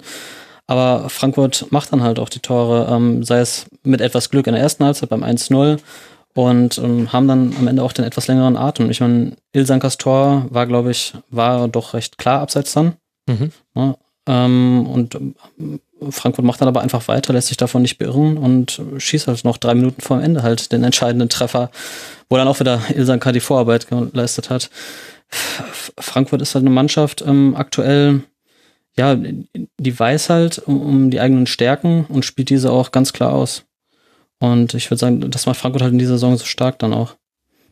Trotzdem war es so, dass ich mir als äh, Union-Anhänger äh, in dem Spiel so ein bisschen ähm, verschaukelt vorkam, weil äh, das, was Union letzte Woche ähm, sehr schmerzhaft, oder vor zwei Wochen vor der Spielpause, sehr schmerzhaft merken musste, wie ähm, effektiv Frankfurt darin sein kann, äh, gerade so Schnellangriffe auszuspielen. Das haben sie in dem Spiel ja noch nicht mal gemacht. Also in der zweiten Halbzeit das ist ja äh, fand ich, dass eine, sowieso eine ganz merkwürdige Dynamik in, dem, Dynamik in dem Spiel war, wo es irgendwie kein Mittelfeld mehr gab und äh, beide nur noch entweder kontern oder quasi schon ähm, vor dem Strafraum standen äh, in ihren Offensivbemühungen. Aber da fand ich, hat äh, Frankfurt durchaus auch ein paar ähm, Konter relativ unpräzise ausgespielt, aber hatten halt auch äh, viele Gelegenheiten dazu, Sachen auszuspielen. Ähm, fand ich auch, dass da dann die Offensivspieler von Frankfurt gar nicht immer so richtig schnell nach hinten mitgemacht haben, wo sie aber dann eben auch von Dortmund noch äh, in der Disziplin quasi geschlagen worden sind beim 2-1. Äh, fand ich dann schon ein bisschen äh, skandalös, wie äh, Dortmund das äh, in Anführungszeichen verteidigt hat, weil ähm, dass der Konter in der ersten Phase so passiert ähm, und äh, so über die linke Seite läuft, das ist okay, das passiert ja halt, wenn du, äh, weil Dortmund ja auch äh, durchaus noch auf den Sieg gegangen ist, weil denen hätte ja ein Unentschieden auch nicht so viel gebracht. Also das, damit konnte ich leben, aber das, äh, nachdem man dann da in den Zweikampf gekommen ist und den eigentlich dann verlangsamen konnte, dann äh, an dem zweiten Pfosten man trotzdem so frei stand, das finde ich dann schon wieder relativ unentschuldbar. Ähm, aber so musste Frankfurt noch nicht mal sein allerbestes Spiel machen in, dem, in der Partie, um da einen Sieg mitzunehmen, finde ich. Und hatte gleichzeitig noch Chancen auf mehr. Also Jovic in der 90. Minute, eigentlich ist das äh, bei der Schussposition ziemlich sicher das äh, 3 zu 1 und dann wäre die ganze Nummer entschieden gewesen.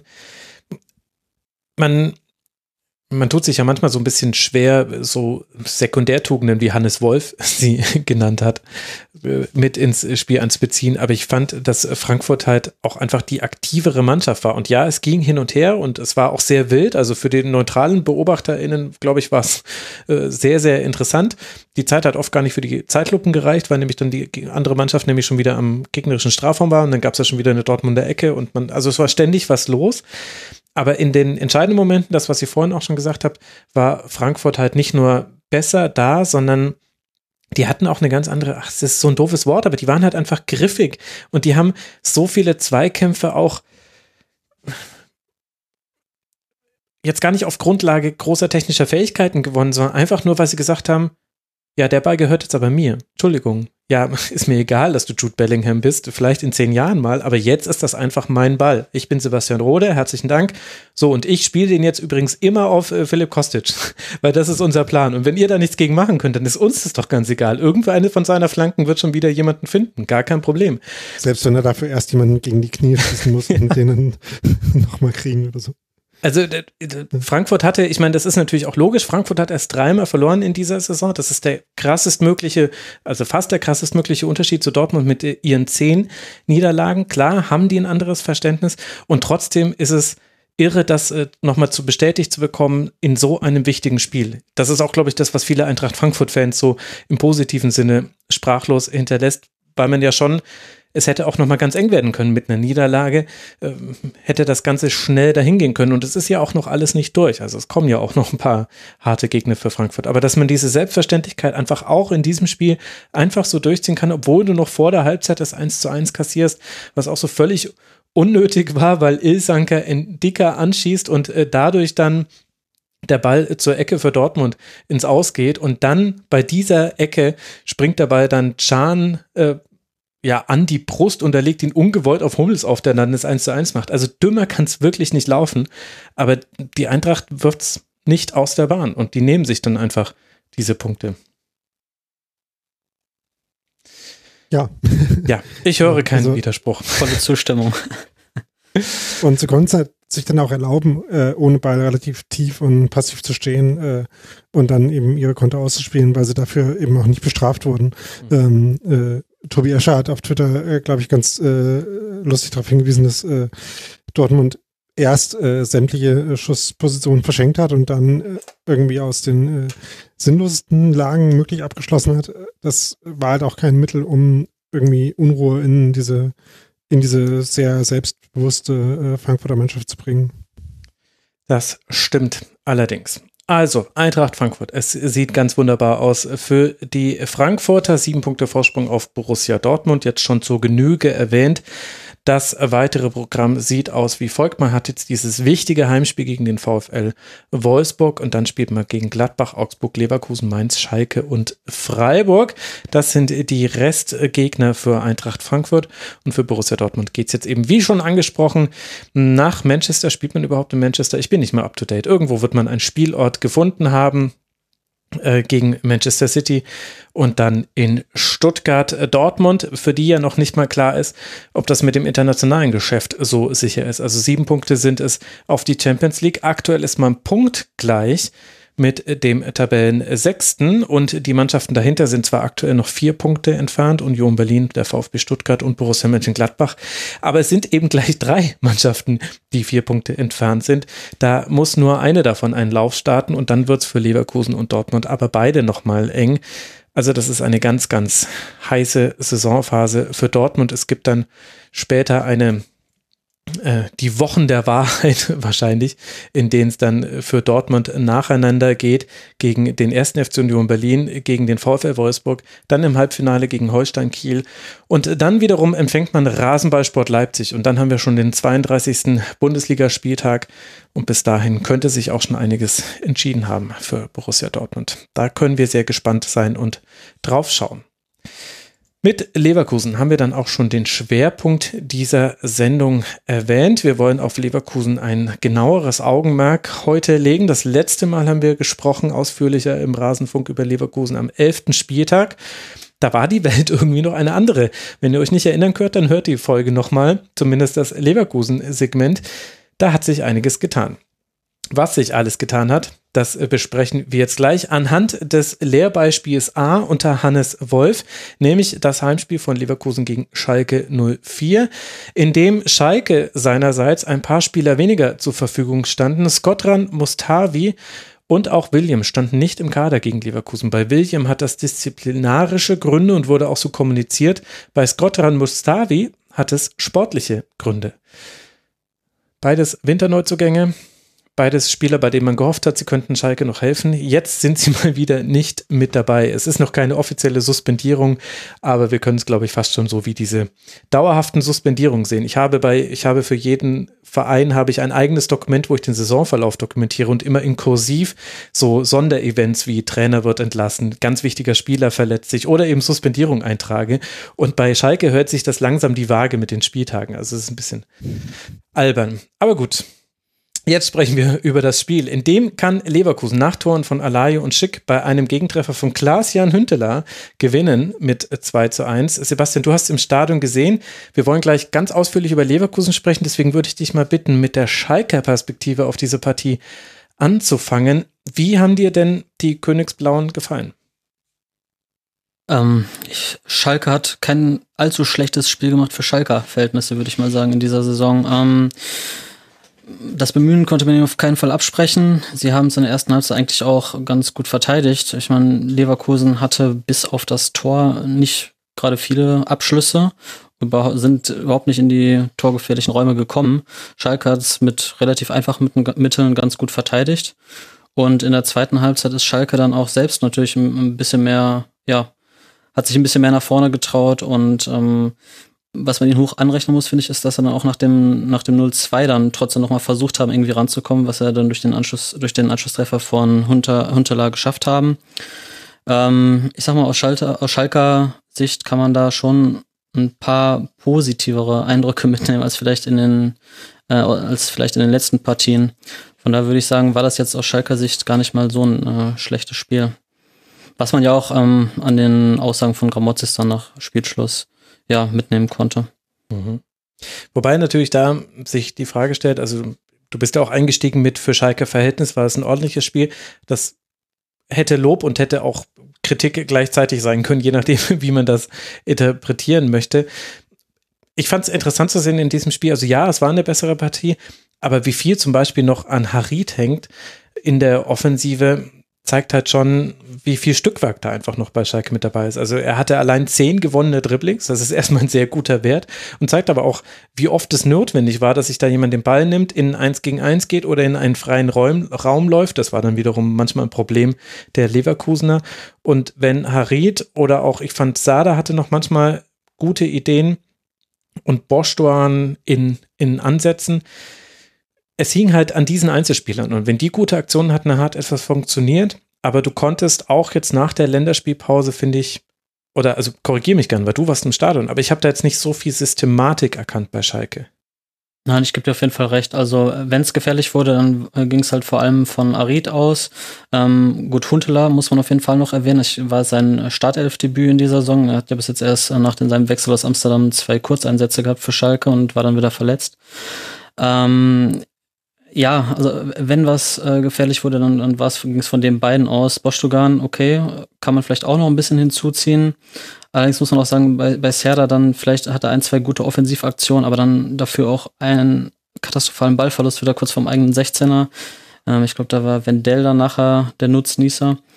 Ähm, ja, ich, ich kann dir nicht widersprechen. Es war schon weiterhin sehr viel Stückwerk. Ähm, wenn es gefährlich wurde, waren es Einzelaktionen.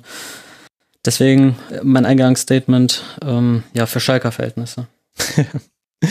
Es gab acht Schüsse für Leverkusen, sechs für Schalke. Also die beiden waren unter den Mannschaften, die zehn oder weniger Schüsse fabriziert haben. Daniel, ich weiß, dass du dich auch auf dieses Spiel vorbereitet hast, so wie ihr beide euch sowieso vorbildlich auf diese Sendung vorbereitet habt. Ganz herzlichen Dank dafür. Hast du neue Erkenntnisse von über Schalke gewinnen können aus diesem Spiel? Vielleicht auch über einen Spieler wie Mehmet Aydin, der jetzt sein Debüt geben durfte? Nee, also äh, individuell ist mir da abgesehen von Harid nicht so viele Leute aufgefallen. Ähm, es war ja heute äh, Rundfahrt, äh, Flandern-Rundfahrt und generell kommen mir halt jetzt gerade irgendwie Schalke-Spiele so ein bisschen wie so äh, äh, von vornherein aussichtslose Ausreißversuche Versuche in Radrennen vor. Man weiß ja, die müssen jetzt irgendwie äh, an dem Rennen teilnehmen. Die haben vielleicht auch Ziele, sich irgendjemandem zu zeigen, ähm, intern oder extern, äh, individuell oder als Mannschaft. Aber dass die irgendwie mit dem Ausgang des sportlichen Wettbewerbs was zu tun haben, das Gefühl hat man halt eher nicht mehr.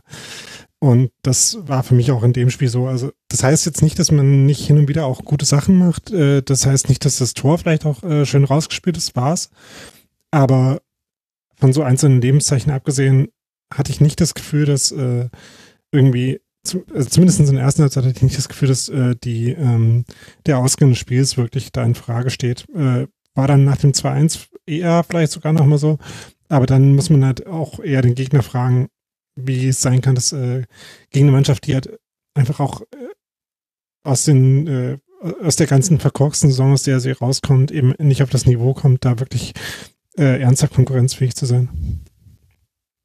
Ja, dann fragen Auch wir doch mal sie- die Mannschaft, beziehungsweise denjenigen, der jetzt die, hat, ja. der die Frage beantworten muss. Sebastian, warum hat denn Leverkusen gegen Schalke dann dennoch so viel zugelassen, dass es zwar, obwohl die Zahlen jetzt nicht viele Schüsse aufweisen für beide Mannschaften, aber es wurde ja doch noch mal enger nach dem Anschlusstreffer. Ja, also ich, ich habe mir jetzt keine dicke Chance mehr aufgeschrieben für Schalke nach diesem 2 zu 1. Allerdings äh, gehe ich mal stark davon aus, dass die Leverkusener Fans dann auch äh, zu Hause ähm, kollektiv durchgeatmet haben, als der Schiedsrichter dann wirklich abgepfiffen hat und man diese Pflichtaufgabe dann gelöst hat. Ähm, es ist halt diese Verunsicherung. Diese Verunsicherung war halt total greifbar noch ähm, bei den Leverkusener Spielern, was vielleicht aber auch normal ist, wenn man halt aus, aus so einer Phase dann kommt, wenn man zuletzt ähm, äh, gegen Bielefeld verloren hat, äh, in Berlin unterirdisch gespielt hat und verloren hat. Und ähm, ja, dass dann, wenn man dann halt neun Minuten vor Schluss nochmal so ein Gegentor kassiert, ähm, ja, dass man dann doch nochmal ins Grübeln kommt, so, aber äh, passiert jetzt wirklich, ähm, kriegen wir gegen Schalke noch den Ausgleich. Äh, es wäre nicht so, als wäre es nicht schon mal passiert, die Saison, ähm, zum Beispiel gegen Mainz.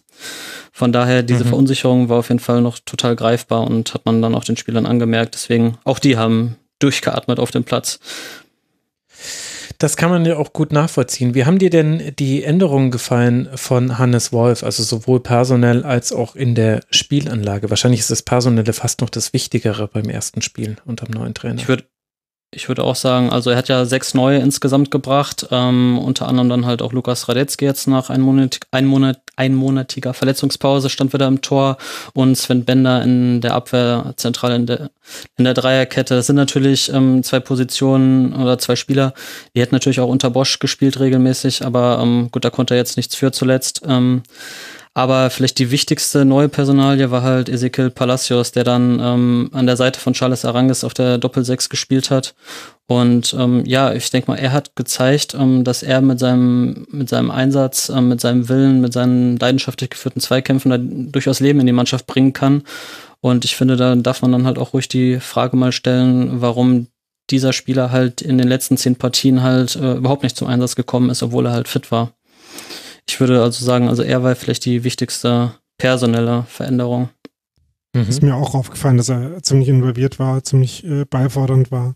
Und man hatte das Gefühl, dass äh, generell äh, der Fokus so ein bisschen vom Flügel auf äh, das zentrale Mittelfeld gelenkt wurde. Würdest du das äh, unterstreichen, oder? Äh, nicht hundertprozentig. Also Hannes Wolf hat ja mit Karim Bellarabi und Wendell ähm, zwei Flügelspieler nochmal jetzt ähm, äh, gebracht und im Training wird der Fokus auch so ein bisschen tatsächlich drauf gelegt, dass nochmal ähm, mehr Flanken geschlagen werden sollen. Oh, toll. Jetzt, jetzt, jetzt war es natürlich so, dass äh, gegen Schalke, ich habe es nochmal rausgeschrieben, deshalb extra ähm, eine von 14 sind, ist, glaube ich, angekommen von den Flanken. Also die Qualität der Flanken, da muss äh, Bayer definitiv noch arbeiten. Aber ähm, ja, mit ähm, Lukas Alari und Patrick Schick hat man natürlich zwei Spieler vorne, die durchaus äh, Kopfball stark sind und die man natürlich aber auch bedienen muss. Ähm, Und in den letzten Wochen und ja, sogar Monaten kann man ja sagen, war es halt auch so ein bisschen verloren gegangen, was man vielleicht am Anfang der Saison noch gesehen hatte, weil da gab es auch unter Bosch dann doch nochmal ähm, einige Flankenversuche. Und zuletzt hat man sich dann so ein bisschen totgespielt, sag ich mal, im letzten Drittel und ist überhaupt nicht mehr äh, zum Abschluss gekommen.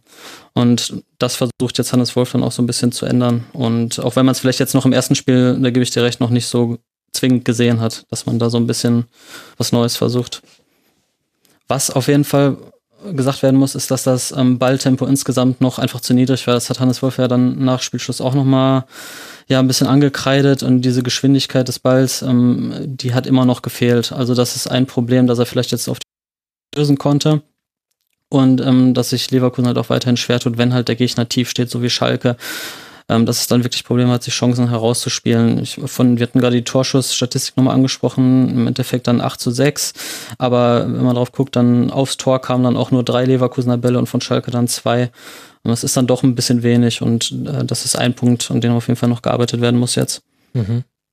Es macht ja auch den Eindruck, das wird ja auch gestützt durch das, was Hannes Wolf dann in der Pressekonferenz gesagt hat, unter anderem in dem Ausschnitt, den wir im Intro gehört haben, dass Hannes Wolf als Interimstrainer so seltsam es sich vielleicht anhört, wenn der Gegner der FC Schalke 04 ist, die ja aus der Krise aller Krisen aktuell nach Leverkusen kommen, aber dass man das Augenmerk erstmal auf die Defensive gelegt hat und dann eben mit diesem 5, ja, 3, 2 war es ja dann doch häufig äh, gegen den Ball, erstmal dafür sorgen wollte, wir wollen kein Gegentor kassieren. Hat nicht ganz geklappt, aber immerhin ähm, hat man weniger kassiert, als man geschossen hat. Ja, also da muss man nochmal ganz klar Sven Bender hervorheben. Ähm, der bringt halt eine unfassbare Stabilität dann auch rein, auch wenn er vielleicht jetzt beim Ausgleich natürlich beim ähm, einzigen Gegentor nicht optimal aussah. Mhm. Aber grundsätzlich ist er halt derjenige, der dirigiert, indem sich die anderen dann auch so ein bisschen hochziehen. Ich glaube, Lukas Radetzky hat es nach dem Spiel dann nochmal auch so ein Edmund Tapsoba, der spielt auch nochmal eigentlich eine Ecke besser, wenn halt ein Sven Bender neben ihm in der Abwehr steht. Und ähm, das ist ein Punkt, den würde ich auf jeden Fall so unterschreiben, unterschreiben auch. Ja. Dann lass mal den Bogen etwas vom Spiel generell lösen und eben zu dieser Trainerfrage kommen. Die, also die Krise von, von Leverkusen wurde ausreichend beschrieben. Ich kann schon gar nicht mehr sagen, wie viele Spiele man äh, seit dem äh, Bayern-Spiel verloren hat. Es ist einfacher, die Siege in den Pflichtspielen zu zählen. Das waren nämlich tatsächlich einfach nur vier. Und alles andere wurde entweder verloren oder unentschieden gespielt. Wie würdest du denn die Entlassung von Peter Boss einordnen? War das alternativlos, dass es erwartbar war? Ja klar, wenn, wenn man so viele Punkte liegen lässt, dann ist es irgendwie logisch. Wie würdest du es mit ein bisschen Abstand ja jetzt schon einordnen? Also ich würde schon sagen, es war die logische Konsequenz der letzten Auftritte. Und da muss man nochmal vielleicht auch explizit nochmal dieses Spiel in Berlin halt hervorheben, was Rudi Völler jetzt im ZDF Sportstudio dann am Samstagabend auch nochmal getan hat. Also er wollte es nicht als lustlosen Auftritt ähm, bezeichnen, aber ich, ich denke, man kann es doch fast so sagen. Also es, es wirkte wirklich so, als hätten die Spieler ja, äh, keinen Bock mehr einfach, weil halt alles, es funktionierte nichts mehr. Ähm, man, man hat Gegentore kassiert gegen Mannschaften, gegen die man eigentlich keine äh, Gegentore kassieren sollte, zumindest nicht in der Höhe. Und ähm, ich finde, dieses Spiel war nochmal so der Knackpunkt, wo sich die Verantwortlichen in Leverkusen auch gedacht haben, wir müssen etwas ändern. Und ähm, ja, ich, ich finde, das war nur die logische Konsequenz dann dieser Talfahrt, die dann in diesem 0 zu 3 in Berlin gegipfelt ist ein bisschen.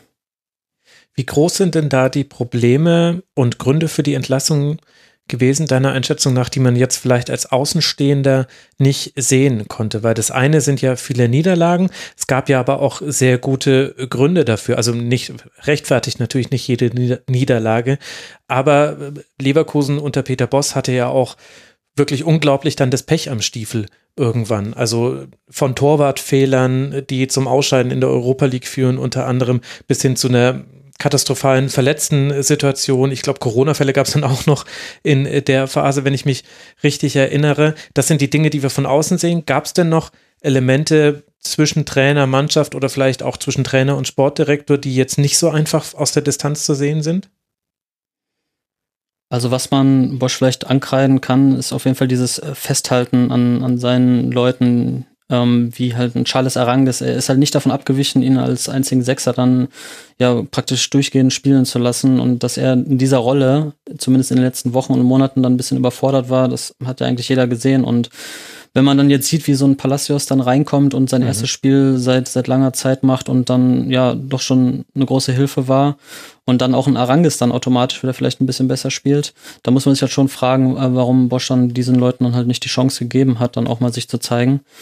Und ähm, was auffällig war, vielleicht jetzt auch nochmal, was nicht jeder weiß, ist, ähm, dass die Verantwortlichen halt viel von neuer Energie sprechen. Nicht nur neue Energie auf dem Platz, sondern auch ähm, beim Training, auf dem Rasen, in der Kabine. Also es ist so ein bisschen, ja, diese positive Stimmung, die man vielleicht sich in den ersten Saisonwochen dann erarbeitet hat, die ist jetzt, versucht man dadurch äh, zurückzuholen. Dass die Mannschaft es natürlich besser kann, hat sie, ja, hat sie ja gezeigt in dieser Saison, auch wenn sie vielleicht am Anfang ein bisschen überperformt hat. Aber dass es besser auf jeden Fall gehen sollte als zuletzt, ist eigentlich auch klar. Und ähm, ja, ich denke, das ist ein Punkt, an dem Hannes Wolf und den musste man vielleicht auch nochmal erwähnen, Peter Hermann jetzt als Co-Trainer, den Leverkusen auch zurückgeholt hat, was natürlich nochmal so eine emotionale ähm, Sache auch für die Fans halt ist, ähm, dass sie halt ihren Co zurückhaben ähm, dass das nochmal, ja, die Mannschaft nochmal neu motiviert. Ich glaube, Kerem Demirbay hat es nach dem Spiel auch nochmal recht deutlich angesprochen, dass er jetzt zuletzt nicht mehr so das Vertrauen gespürt hat und äh, ja, dass das jetzt wieder ein bisschen anders ist. dabei hat ja gerade Demirbay sehr häufig noch gespielt. Also das, da, darauf hatte auch ein, ein Hörer Ja, diesen im Forum. Deswegen denke ich auch, lässt das ein bisschen tief blicken. Wenn Mhm. er gespielt hat und trotzdem halt fehlendes Vertrauen äh, bemängelt, denke, da kann sich jeder seinen Teil dann denken, ähm, weil war ja nicht so, dass Peter Busch jetzt zuletzt auch die Groß die Alternativen hatte für seine Position. Ja. Wenn du jetzt Was man, Ja. eine Sache noch, die ich vielleicht anmerken muss, ähm, es, es sind so Kleinigkeiten, die einem dann auffallen, aber jetzt vor dem Spiel jetzt gegen Schalke stand dann Hannes Wolf dann auch in Trainingsklamotten dann wirklich beim Aufwärmen mit auf dem Rasen, hat sich nochmal alles angeguckt, hat, mit den Spielern gesprochen, hat nach Spielende dann nochmal ähm, mit jedem Einzelnen abgeklatscht und ähm, gesprochen. Ähm, es sind so Sachen, die einem halt auffallen, die gab es halt unter Bosch zuletzt nicht mehr. Das muss nicht immer zwingend was heißen, aber kann es unter Umständen natürlich auch und deswegen wollte ich es einfach nochmal erwähnt haben. Ja. Ich fand es auch interessant, dass Peter Boss selbst in der Phase, die sehr gut lief für Leverkusen, sehr offen damit umgegangen ist, dass er das nicht wirklich erklären kann und dass er da schon Formulierungen verwendet hat wie, das kommt aus der Mannschaft heraus, ich muss den Jungs dann Kompliment machen, das ist unglaublich, dass die trotz der Mehrfachbelastung mit der Europa League eben diese ungeschlagen Serie gestartet haben, die es ja da gab zu Beginn der Saison. Also es gab eine Niederlage gegen Slavia Prag, aber in der Bundesliga hat es ja bis zu diesem Bayern-Spiel gedauert, was man ja auch in letzter Sekunde erst verloren hat, bis Leverkusen überhaupt mal verloren hat. Und man hat sehr überzeugend zum Teil gespielt. 4 zu 0 gegen Köln, 4 zu 1 gegen Hoffenheim. Da war eine Serie mit dabei, da hat Leverkusen ständig vier Tore geschossen. Auch immer welche kassiert, aber sie haben das alles gewonnen. Und auch da hat Peter Boss es schon immer gesagt, ich, ich, kann mir, ich warte selber immer auf den Einbruch. Einfach unglaublich, wo die Jungs diese Energie herholen. Und damals fand ich das sehr souverän und auch sehr sympathisch, ehrlicherweise, nicht zu sagen, ja klar, ist halt mein mega geiles Training und schaut mich halt einfach an, ich bin halt einfach der Beste. Aber jetzt im Nachhinein kann man ja dann da fast auch schon wieder eine Distanzierung draus herauslesen, dass, dass es vielleicht auch gar nicht, auch in der guten Phase, gar nicht so 100% mehr seine Mannschaft war. Mm, Ja, das würde ich, würde ich jetzt nicht zwingend so sagen, aber Peter Boss ist halt ein Trainer, der halt sagt, wenn es läuft, warum sollte ich da intervenieren? Warum sollte ich denen was anderes erzählen, als, als was ich bis jetzt getan habe? Und deswegen hat er auch so ein Top-Talent wie Florian Wirz auch in der Anfangsphase halt relativ in Ruhe gelassen. Also ähm, der hat ihn halt einfach machen lassen. Und das lief dann halt auch eine Zeit lang gut. Ähm, jetzt ist natürlich auch so ein äh, kleiner Knicks äh, bei ihm jetzt in der, in der Formkurve drin gewesen in den letzten Wochen. Ähm, Peter Boss hat ihn ja dann nochmal Anfang des Jahres nochmal für ein paar Spiele ein bisschen rausgenommen, war ja auch, auch ein bisschen angeschlagen noch. Ähm, das kam noch dazu. Aber irgendwie war dann auch tatsächlich vielleicht, auch wenn es blöd klingt, aber diese späte Niederlage gegen die Bayern, ähm, ja, die ist die Werkself irgendwie nicht richtig losgeworden mehr. Die hat sie dann mit ins neue Jahr genommen. Dann gab's ähm, noch zwar diesen Sieg im Pokal gegen Frankfurt, Mhm. aber ähm, ansonsten so richtig berauschende Auftritte gab's dann wirklich keinen mehr. Und ähm, klar, du hast ja gerade schon angesprochen, die Verletztenliste ewig lang. Julian Baumgartlinger, der der Mannschaft sehr viel Stabilität äh, verliehen hat in den ersten Wochen und Monaten, hat dann gefehlt. Dazu, ähm, ja, diese Torwartwechsel ist natürlich vielleicht auch im Nachhinein ja äh, nicht die richtige Entscheidung gewesen ist, dann direkt auf Lomz als zweiten Keeper zu setzen. Ähm, und im Endeffekt ist es dann halt diese Mischung gewesen, halt aus verschiedenen En- Entscheidungen, die Peter Boss getroffen hat. Ja, auf dem Weg jetzt zur Entlassung. Mhm. Und nicht diese eine, Ja. man es festmachen kann. Und dann eben das, was wir auch schon von seinen vorherigen Stationen sehen konnten. Er ist überzeugt von seiner Spielweise und hält, hängt Genau. an der fest, selbst wenn man sieht, aktuell ist die Stabilität dafür nicht da und man kassiert eben seine Gegentreffer und man verliert in, den, in der Verlängerung bei Rot-Weiß Essen und man verliert äh, gegen die Young Boys aus Bern gleich zweimal und so weiter und so fort. Also man kann da gute Argumente für finden. Jetzt gibt es ja aber auch viele Argumente, die man auf die andere Seite der Waagschale legen könnte. Also welche Verantwortung tragen denn zum Beispiel Rudi Völler und Simon Rolfes bei der Zusammenstellung des Kaders, bei der ich die These in den Raum stellen würde, dass es auch wirklich schwer ist, mit Leverkusen wenig äh, Tore zu kassieren, wenn du keine hochklassige Abwehr hast. Ich finde nämlich, dass ehrlicherweise kein Spieler, Sven Bender kann man vielleicht ein bisschen ausnehmen, aber auch nicht komplett sogar in dieser Saison, über einen längeren Zeitraum richtig starke Defensivleistung gezeigt hat. Also ich finde schon, dass Edmund Tapsoba vor allem natürlich jetzt in der Hinrunde gezeigt hat, mhm. dass er da ein, sehr viel Talent hat und dass er sich da auch äh, in, in, der Bundesliga wirklich, wirklich behauptet hat, jetzt schon in jungen Jahren. Ähm, was man natürlich als Problemzone hat, ist, sind die Außenverteidigerpositionen. Da hat man jetzt ähm, da Singrave natürlich einen Spieler verpflichtet, zuletzt, ähm, der auch schon gezeigt hat, dass er da gute Ansätze hat, aber vielleicht auch nicht die Lösung ist, wenn man wirklich die Ansprüche hat, die Leverkusen hat und regelmäßig in der Champions League spielen will. Um, ähm, was ich so ein bisschen problematisch finde, ist vielleicht dann ähm, ja die Gleichheit der Spieler, die verpflichtet werden. Ähm, Fokus ist klar, die Spieler sind jung, talentiert, am besten noch blitzschnell, mhm. Ähm, sta stark im Dribbling, ja. ähm, technisch sowieso über jeden Zweifel erhaben. Ähm, aber dass es dann vielleicht doch noch ein, zwei andere Spielertypen ähm, der Mannschaft gut täten. So, das glaube ich dann schon auch. Und gut, jetzt im Sommer steht natürlich sowieso erstmal ein etwas größerer Umbruch vielleicht an. Die Bender-Zwillinge haben ihr Karriereende angekündigt. Ähm, ja, es wird spannend, wie Leverkusen darauf reagiert. Zudem ist ja auch noch nicht klar, wer der Trainer ist in der kommenden Saison. Hannes Wolf wird jetzt auf jeden Fall die Chance bekommen, sich zu zeigen. Ähm, ja, Zeichen stehen auf jeden Fall auf Veränderungen in Leverkusen. Mhm. Und welche Rolle würdest du da der sportlichen Führung jenseits des Trainers geben? Also glaubst du, dass dieser Spielertyp etwas ist, was Peter Boss haben wollte? Es passt natürlich auch zu seinem Spielstil. Oder gibt es da vielleicht auch eine Unwucht im Kader? Ich meine, auch da kommen jetzt Verletzungen wieder mit rein. Also Santiago Arias zum Beispiel als genau. Rechtsverteidiger genau.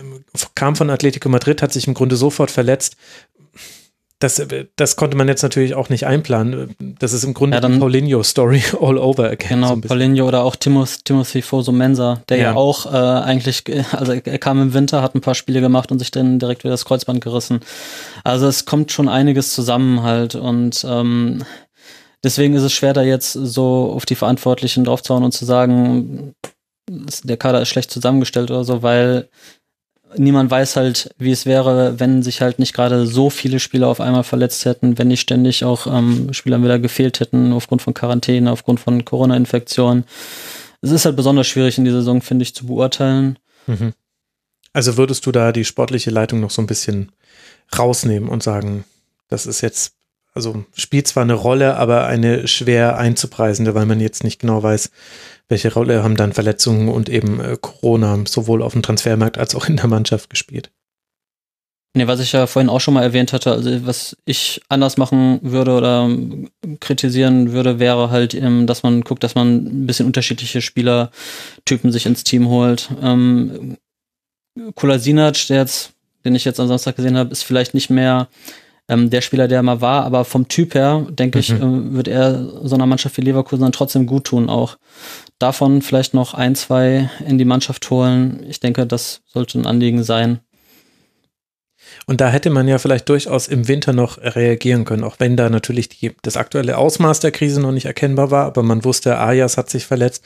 Man, man hat gesehen, mit wie vielen unterschiedlichen Viererketten man spielen musste äh, im Verlauf äh, der Hinserie, weil es da eben immer wieder äh, Verletzungen gab bei einzelnen Spielern. Da hätte man noch reagieren können. Wie? Ja, aber es ist, es ist natürlich, um, Arias verletzt sich, man holt Fosu Mensa im Winter. Fosu Und der Mensa verletzt, verletzt sich. sich. Ja, also, ja, stimmt schon. Es, ist schon ein bisschen der Wurm drin.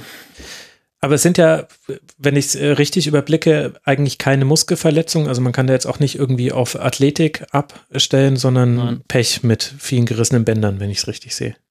Genau, genau. Es war ja auch, Aranges hat ja auch, ich meine, die äh, Aranges spielt jetzt seit Wochen und Monaten eigentlich nicht das, äh, was man von ihm kennt und gewohnt ist, bis, sag ich mal, vor der ersten Corona-Pause. Ähm, was natürlich dann aber auch damit zusammenhängt, dass er auch wieder auf Länderspielreise eine Verletzung mitgebracht hat und dann monatelang ausgefallen ist. Also, spielt alles so ein bisschen mit rein, würde ich mal sagen. Mhm. Und wie würdest du jetzt dann die Entscheidung bewerten, mit Hannes Wolf die Saison zu Ende zu spielen? Und währenddessen einen Ersatz zu suchen. Also zumindest war es eine Entscheidung, mit der jetzt nicht alle zwingend gerechnet haben in Leverkusen. Ich finde die Entscheidung erstmal erstmal ganz gut. Hannes Wolf macht einen sehr aufgeräumten, sehr ja energiegeladenen Eindruck. Ähm, mit Hannes Wolf hat er natürlich einen 30 Jahre jüngeren Co-Trainer jetzt an der Seite, der auch übrigens hauptsächlich dann wieder das Training übernimmt in der täglichen Arbeit und auf dem Nicht Platz jünger, steht sondern mit den älter, Jungs. du, glaube ich. Äh, älter Nicht natürlich, jünger. Ansonsten wäre es spektakulär geradezu. nee, natürlich älter, natürlich älter. Mhm. Ähm, ja, ich denke mal, wenn man, wenn ich die Aussagen jetzt von den Verantwortlichen von Simon Rolfes und von Rudi Völler dann auch richtig interpretiere, dann hat er auf jeden Fall die Chance, sich zu empfehlen über die Saison hinaus. Allerdings ist auch klar, und das wird, denke ich mal, bei der Vorstellung von Hannes Wolf dann nochmal deutlich, ähm, dass er weiß, wenn es halt hier in Leverkusen äh, nichts wird, dann kehre ich halt zum DFB zurück und dann ist auch alles in Ordnung. Ja. Also, ähm, ja, er hat es als Win-Win-Situation beschrieben. Ich denke, er macht sich natürlich schon insgeheim die Hoffnung, dass er ähm, auch über die Saison hinaus Trainer von, bei Leverkusen sein darf und bleiben darf. Wird sich zeigen. Wenn er jetzt natürlich sechs der letzten, letzten sieben Spiele noch gewinnt, dann ähm, ja, wird Leverkusen sich schwer tun, einen neuen Trainer zu präsentieren, aber das ist dann nachher auch eigentlich ergebnisabhängig. Wo landet Bayern am Ende der Saison? Ja. Das muss man abwarten. Aber ähm, ich weiß nicht, also vielleicht bin ich auch sehr, sehr kritisch gerade. Ich habe ja auch schon mit der Frage, ob es nicht mehr die Mannschaft von äh, Peter Boss war, hier auch schon einen Ton gesetzt, der nicht so ganz zum Rasenfunk passt. Das ist mir schon auch selber aufgefallen. Und vielleicht bin ich da jetzt auch schon wieder überkritisch, aber kann man das dann nicht auch wie eine gewisse Konzeptlosigkeit interpretieren, dass man sagt, naja, wir holen jetzt diesen Interimstrainer und im Grunde hoffen wir darauf, dass das jetzt einfach passt, weil dann können wir ihn nehmen. Also wenn ich mir die letzten Trainer angucke mit Peter Boss, mit Heiko Herrlich, mit Taifun Korkut, na gut, Taifun Korkut nehmen wir mal ein Die, bisschen raus. die, letzte, die letzte Interimslösung hat nicht ganz so gut funktioniert. Genau, äh, aber Roger Schmidt, äh, denke ich, können wir noch mit reinnehmen und weiter zurückgehen müssen wir dann nicht mehr, weil dann sind wir schon im Jahr 2014. Das sind ja vor allem Trainer, die zumindest damals für ihr Umschaltspiel, für ihr Pressing bekannt waren. Und Peter Boss war so der erste, bei dem dann ein Switch stattgefunden hat. Also auch durchaus aufgrund einiger sehr schmerzhafter Erfahrungen in der Endphase unter Heiko Herrlich hat man ja mit Peter Bosch einen äh, Trainer gehabt, der auch Umschaltspiel sehr wichtig, als sehr wichtig erachtet und sehr, sehr vertikal spielen lassen wollte, aber der das aus einem Ballbesitz heraus aufziehen wollte. Hm. Und da sehe ich ja so eine konzeptuelle Entwicklung bei Leverkusen. Hm. Was, wo soll es denn jetzt hingehen? Also ich wüsste jetzt ehrlich gesagt gar nicht, wofür Hannes Wolf jetzt genau steht und was jetzt der Plan von Leverkusen ist. Geschwindigkeit, klar, die hat man im Kader, aber wie will man sie denn ausspielen? Also ich denke nicht, dass Leverkusen grundsätzlich etwas an der ähm, Spielphilosophie ändern wollen wird. Das ist ja auch das Schwierige. Im Prinzip war Peter Bosch ja schon das perfekte Match, äh, um es so ein bisschen plakativ zu formulieren. Ähm, allerdings hat es dann einfach nicht mehr funktioniert und im Endeffekt sucht man jetzt äh, einen neuen Peter Boss 2, ja, super. Ja, ja, ja. Äh, Ein so, unverbrauchten aber- Peter Boss, okay. Äh, Genau. Ähm, aber was ich auch vorhin schon mal gesagt habe, ähm, in dem Sommer steht noch mal ein etwas größerer Umbruch, ähm, bevor die Bender-Zwillinge hören auf. Ähm, Dragovic wird den Verein aller Wahrscheinlichkeit nach verlassen. Ähm, man weiß nicht, was mit dem einen oder anderen ähm, Stammspieler passiert. Kommt ja auch noch darauf an, qualifiziert man sich halt für den internationalen Wettbewerb, jetzt die Europa League, die Conference League, ähm, klappt doch noch mit der Champions League. Das sind natürlich alles so unabwegbare Faktoren und ja, viel mehr kann man dazu auch gar nicht, gar nicht zum jetzigen Zeitpunkt zumindest sagen.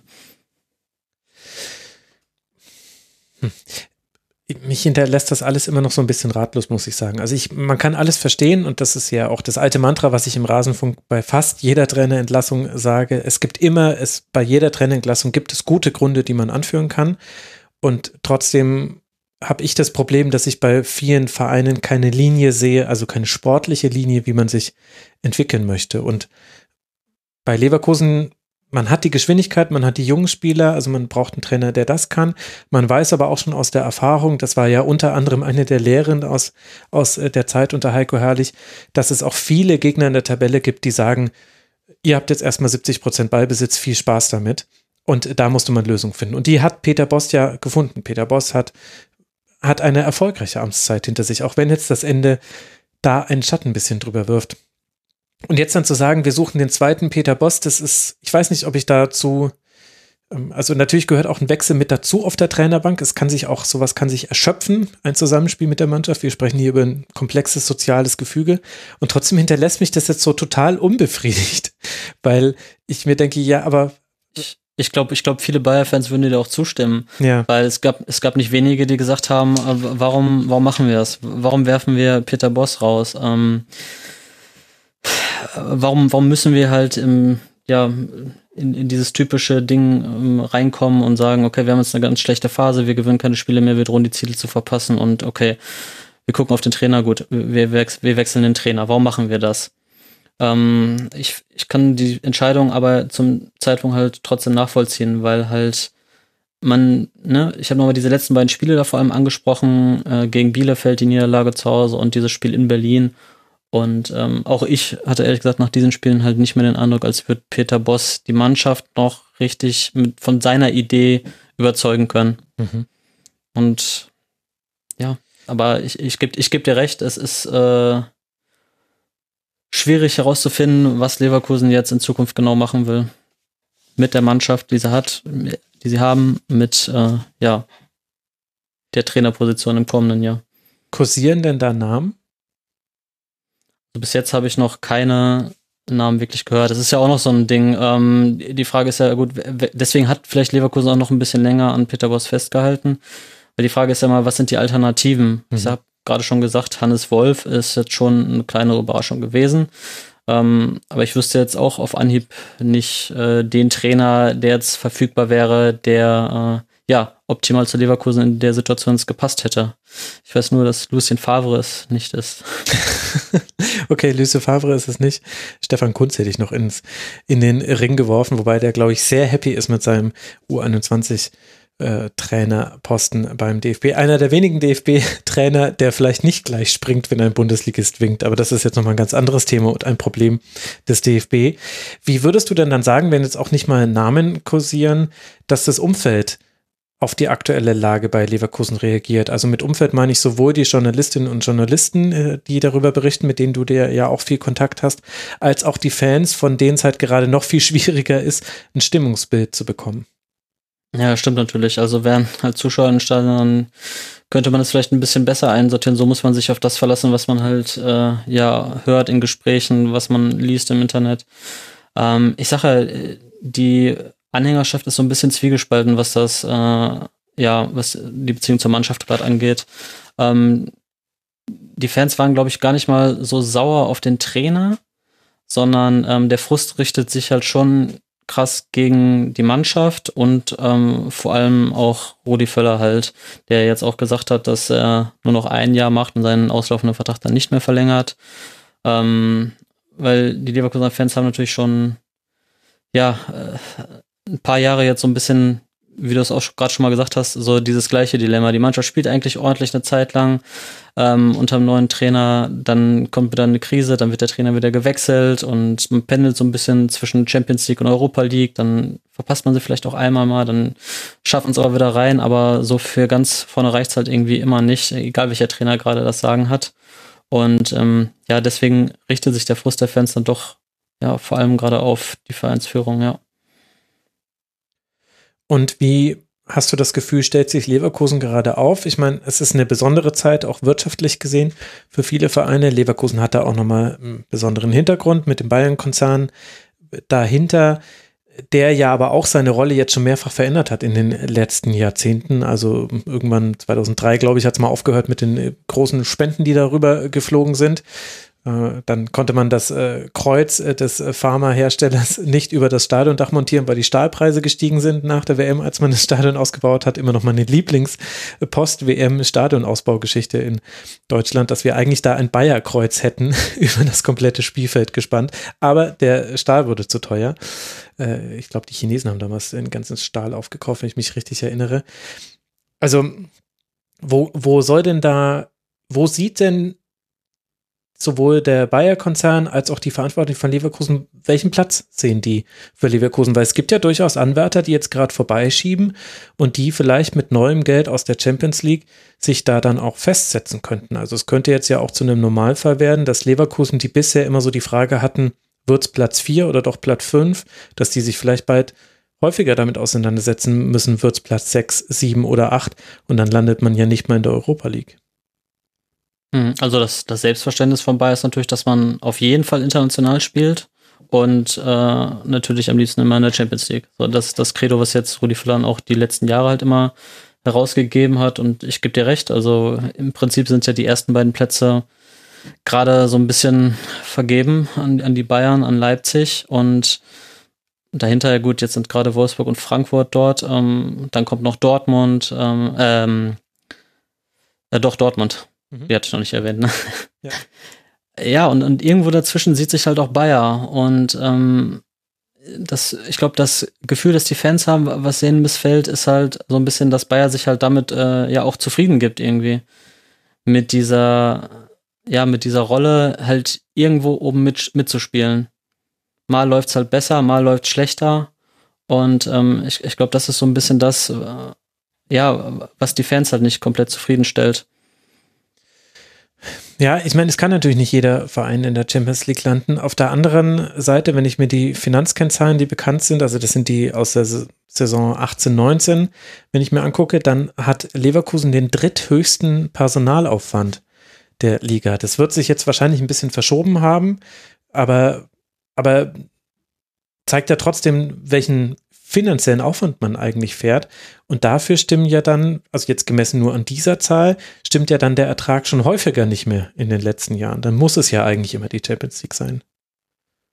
Ich glaube, Wolfsburg ist aber auch direkt mit oben dabei und, äh, ne? Wolfsburg ist Vierter. Also Bayern ist äh, Erster. Die haben ganz schmucke 360 Millionen. Das sind so viel wie Platz 2 und 3 gemeinsam haben. Mhm. Dortmund hat nämlich 205 Millionen auf Platz 2 und Leverkusen damit 140. Platz 3 äh, zeigt auch schon ein kleines Problem der Liga vielleicht und Wolfsburg mhm. ist mit 130, Schalke 123. Äh, ja, ihr hört richtig, liebe Hörerinnen und Hörer. Vielleicht kommt daher auch ein paar Schulden. Also da, da stecken interessante Details in diesen Zahlen. Aber ein bisschen ist ja das, was man an Gehalt so bereit zu zahlen ist, zusätzlich zu Transfersummen und Handgeldern, die aber so ein bisschen schwieriger einzupreisen sind, weil du sie bilanziell abschreiben kannst und äh, weil du ja einen Wiederverkaufswert hast dann beim Spieler und so weiter und so fort. Aber ich finde, Gehalt ist dann nämlich dann schon der beste Marker, um die Frage zu beantworten, wo sieht man sich in der Liga? Welchen Aufwand ist man bereit zu gehen? Weil dieser wirtschaftliche Einsatz muss sich durch sportlichen Erfolg refinanzieren. Ansonsten gerät man in Schieflage, wie es jetzt unter anderem bei Schalke passiert ist, wie es früher bei Werder Bremen mal passiert ist in den 2000ern, wie es bei Dortmund auch schon mal passiert ist. Jetzt aktuell sieht es gerade nicht so aus. Und deswegen ist das halt für mich dann schon eine wichtige Kennzahl da ist man halt schon in den Top 3. Absolut, ich, ich gebe dir recht. Also, wenn man halt auf diese Zahlen nur guckt, dann müsste Bayern natürlich eigentlich ja sogar einen Stammplatz in der Champions League haben, aber gut, so einfach ist es dann am Ende irgendwie nicht. Ja, ganz so einfach ist es nicht. Oder auch Wolfsburg, ne? Ja. Ach, es ist irgendwie, ja. Also, wir haben jetzt äh, eigentlich, glaube ich, alle wichtigen Themen angesprochen und trotzdem bin ich immer noch völlig unentschlossen. Es ist jetzt nicht so, dass mein, mein Lebensglück, mein persönliches daran abhängt zu wissen, wie bei Leverkusen der Hase läuft. Und ich weiß auch, dass ich da dir jetzt nicht die Schuld für geben kann, weil wenn du es nicht weißt, dann weiß es keiner.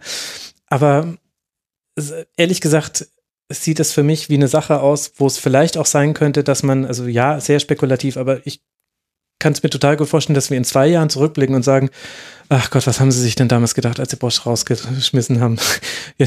dann hatten sie, danach hatten sie noch drei Trainer ja. und es hat auch nicht funktioniert. Ich weiß, das ist jetzt, das bringt jetzt keinen weiter, dieses Gedankenexperiment, aber das ist für mich gerade so eine typische Situation, wo ich ehrlich gesagt nicht das Vertrauen in die Entscheidungsträger habe, dass da wirklich ein Konzept hintersteht. Also anders als zum Beispiel bei Borussia Mönchengladbach und Max Eberl, die auch vor einer großen Herausforderung stehen, auch aktuell jetzt in dieser Sekunde, also in, in, in, mit ganz ähnlichen Themen eigentlich, habe ich da das Gefühl zu wissen, so grob in welche Richtung es geht und auch ein gewisses Grundvertrauen erstmal zu haben, egal wer da jetzt als Trainer präsentiert werden würde. Und bei Leverkusen fehlt mir das komplett und ich weiß nicht, ob das an mir liegt oder ob es an Leverkusen liegt. Da willst du jetzt auch lieber nichts sagen. Nee, nicht wirklich. Okay.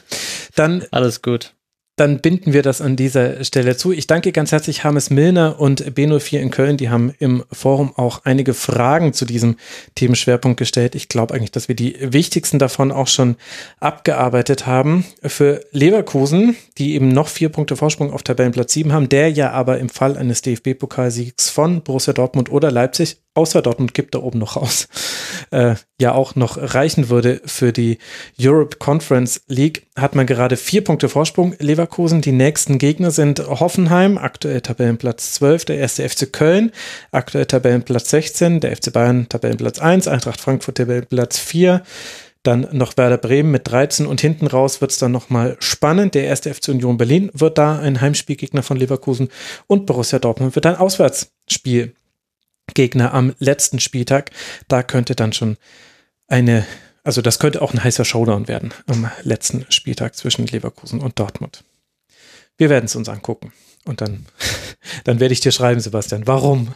Mach das, mach das. Gut, für Schalke 04, die weiter Tabellen 18. sind, 13 Punkte Rückstand haben auf den Relegationsplatz mit äh, 17 geschossenen Toren jetzt immerhin äh, geht es weiter zu Hause gegen den FC Augsburg und dann gegen den SC Freiburg. Das sind die meisten nächsten beiden Gegner der Schalker, damit wir das der Vorste Vollständigkeit halber auch schon erwähnt haben. Nun wird es Zeit, sich den Verfolgern von Leverkusen und Dortmund zu widmen, nämlich dieser Dreierphalanx an Teams, die vier Punkte Rückstand hat auf diesen sechsten und fünften Tabellenplatz. Und da steht als allererstes, und das wird Daniel sehr freuen, der erste FC Union Berlin.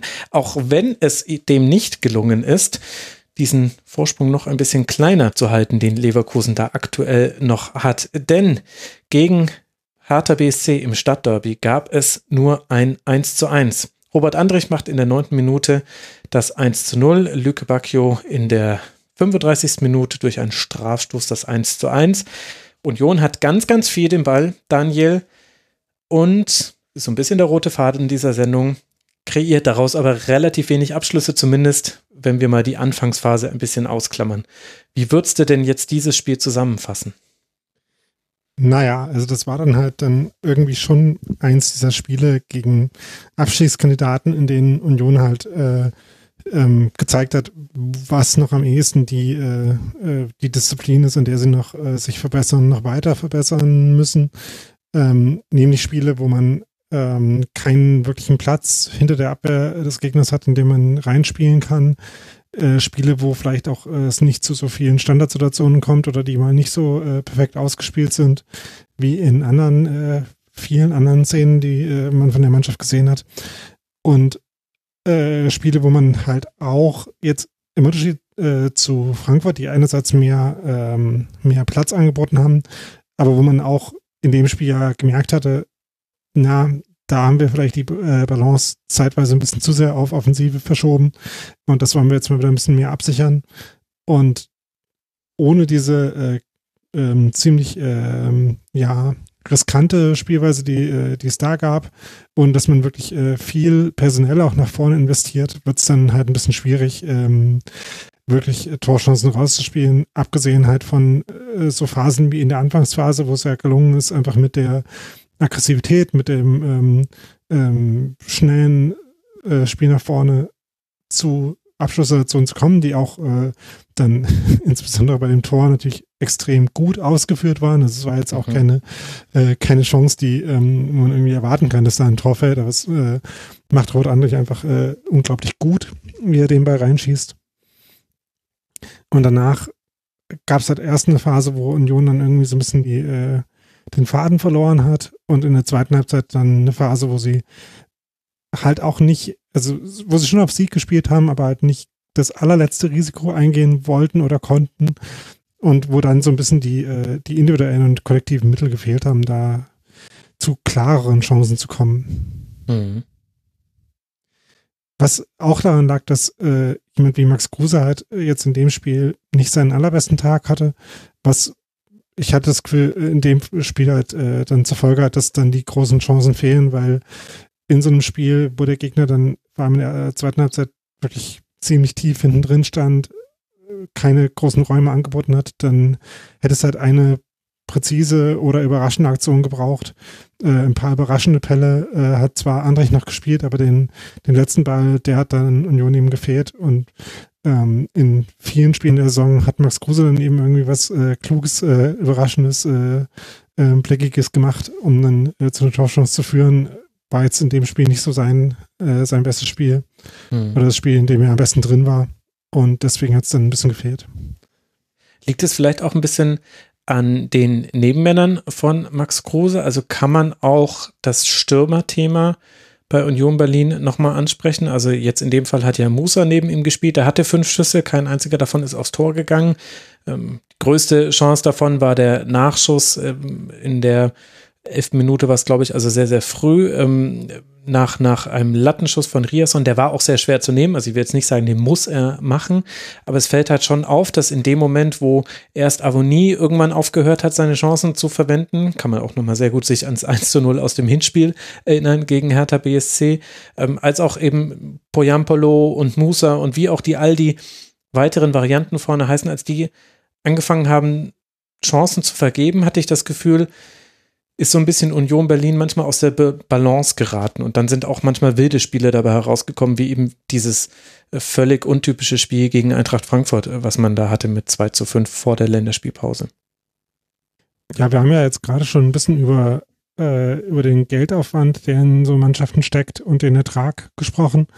Und das ist ja eine Tabelle, die Union mit großem Abstand anführt in der Bundesliga was den äh, eben die Effizienz quasi daran, äh, die mhm. eigenen Mittel einzusetzen betrifft.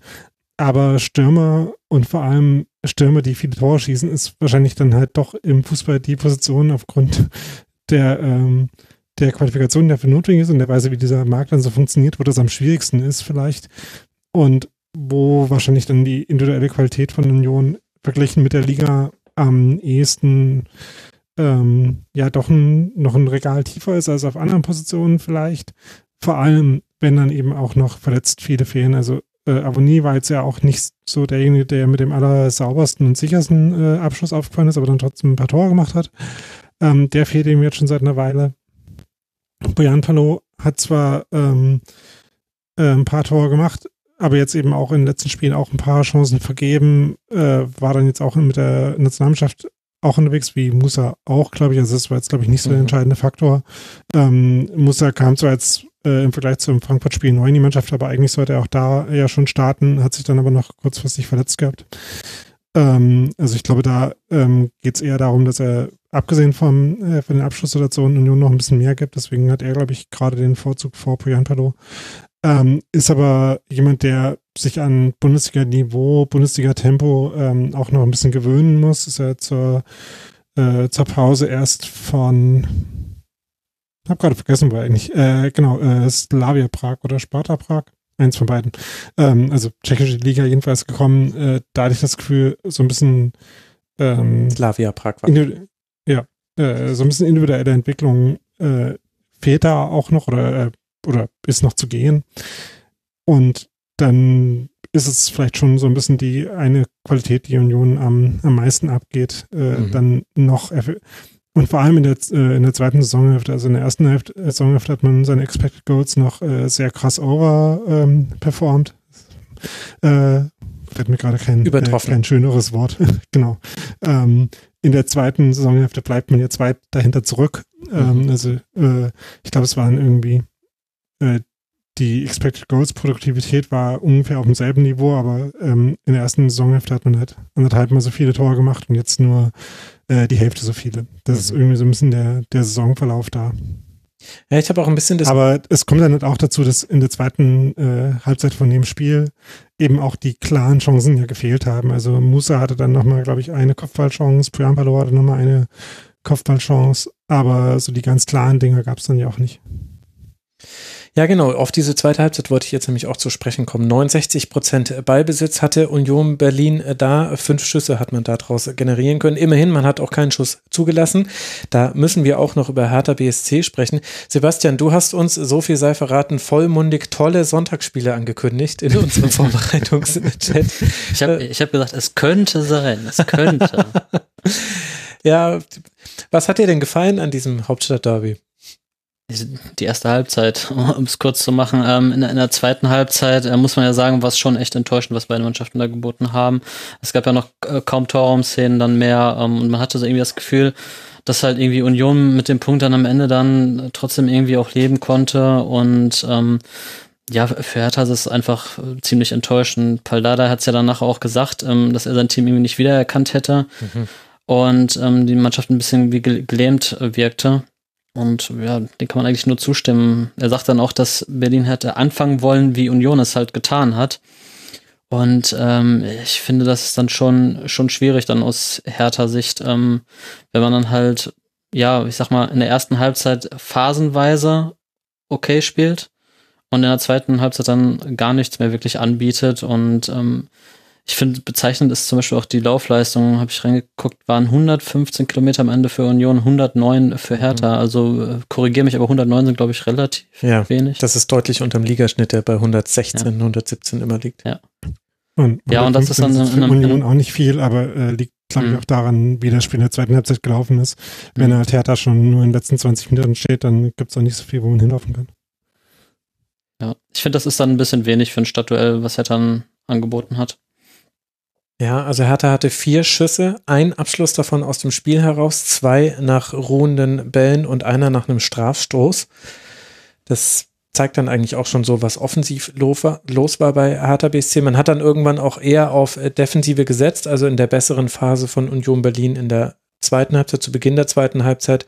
Darauf reagierte Paul Dada, indem er von Viererkette auf Fünferkette umgestellt hat. 5-3-2 äh, mit Askasiba für Luke Bacchio kam dann eben äh, wurde quasi einer aus der vorderen Reihe zurückgezogen und das Zentrum noch mehr verdichtet. Und da ist mir dann aber aufgefallen, bei allen Dingen, die man dann im Detail dann schon auch wieder an beiden Mannschaften loben kann, also zum Beispiel die Zweikampfführung war zwar intensiv von beiden Seiten, aber war durchaus auf Augenhöhe, fand ich, von Hertha gegenüber Union, auch wenn man da jetzt über einzelne Fouls diskutieren kann, aber da haben beide Teams sich nicht so viel genommen, fand ich, in der Art und Weise, wie man diese Zweikämpfe geführt hat. Aber was mir dabei Union zum Beispiel aufgefallen ist, war, dass man Harter gar nicht so sehr gefordert hat, weil immer wieder Unioner in Räume reingedribbelt sind. Also irgendwann war es viel Dribbling, irgendwann war es gar nicht mehr so viel über den Pass, weil es ja dann auch statischer wurde, immer mehr in der zweiten Halbzeit. Immer wieder ist man in Räume reingedribbelt, wo es sehr einfach war für Hertha, dass mehrere Hartaner sich gegenseitig helfen. Und das war ganz oft eben so, so, ein, so ein Dribbling von Riason einfach quer rein oder auch Max Kruse ist mal so diagonal auf den Strafraum zu. Aber da standen halt drei Sechser plus zwei Innenverteidiger. Und das habe ich ehrlich gesagt auch nicht so ganz verstanden. Ich hatte das Gefühl, Daniel, dass Union manchmal so ein bisschen, weiß nicht, Schluck auf im Gehirn hatte in der, in der Spielanlage. Also es hat auch gar keinen Sinn ergeben manchmal, wie Union versucht hat vorzuspielen, was mich gewundert hat, weil ich Union sonst sehr häufig als sehr strukturell, systematisch gut angelegte Mannschaft gesehen habe in dieser Saison.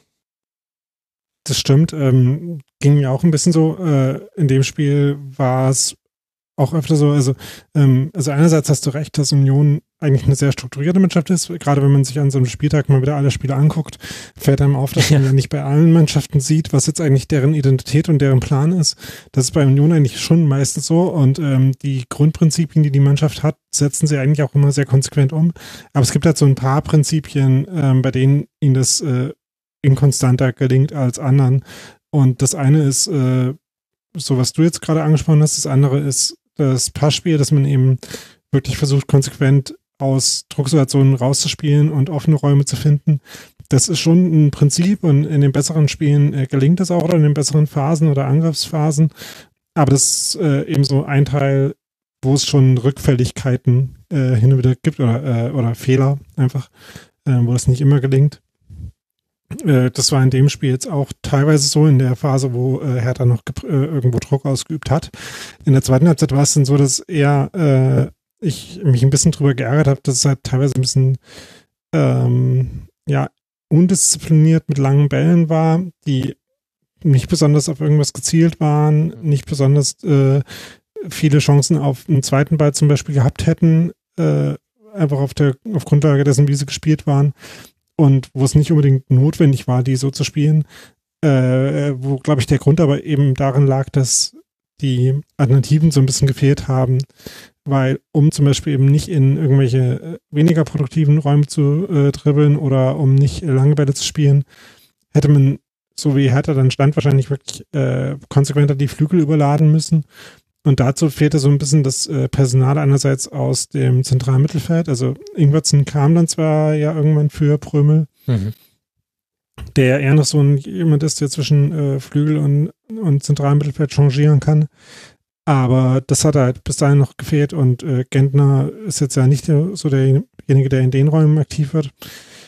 Ähm, und sie haben halt auch sich, glaube ich, ein bisschen zurückhalten wollen, mit den Außenverteidigern wirklich zu aggressiv vorzuschieben, was man in den letzten Spielen öfter noch gesehen hat, dass die, ähm, die Innenverteidiger auch mal konsequent angetribbelt sind, äh, mit durchgeschoben haben, nachdem sie angetribbelt sind. Das gab es jetzt in dem Spiel nicht so, weil das halt auch gegen Frankfurt ein paar Mal bestraft worden war. Ich glaube, das wollte man dann vermeiden, dieses Risiko. Und da hat man es dann eben wirklich, glaube ich, ein bisschen in Kauf genommen, dass halt so die ganz große Gefahr dann in der zweiten Halbzeit nicht entstanden ist. Mhm. Und würde sagen, so wie das dann gelaufen ist, hätte Union halt einfach äh, entweder die ein, zwei Chancen neben dem Tor noch machen müssen oder sich diese, diese Schwächephase in der ersten Halbzeit nicht erlauben dürfen. In der ja auch Hertha viel besser im Spiel war, als man es erwarten hätte können nach der Anfangsphase. Also Hertha auch ganz, ganz seltsamer Auftritt, hat man auch Pardade nach dem Spiel angemerkt.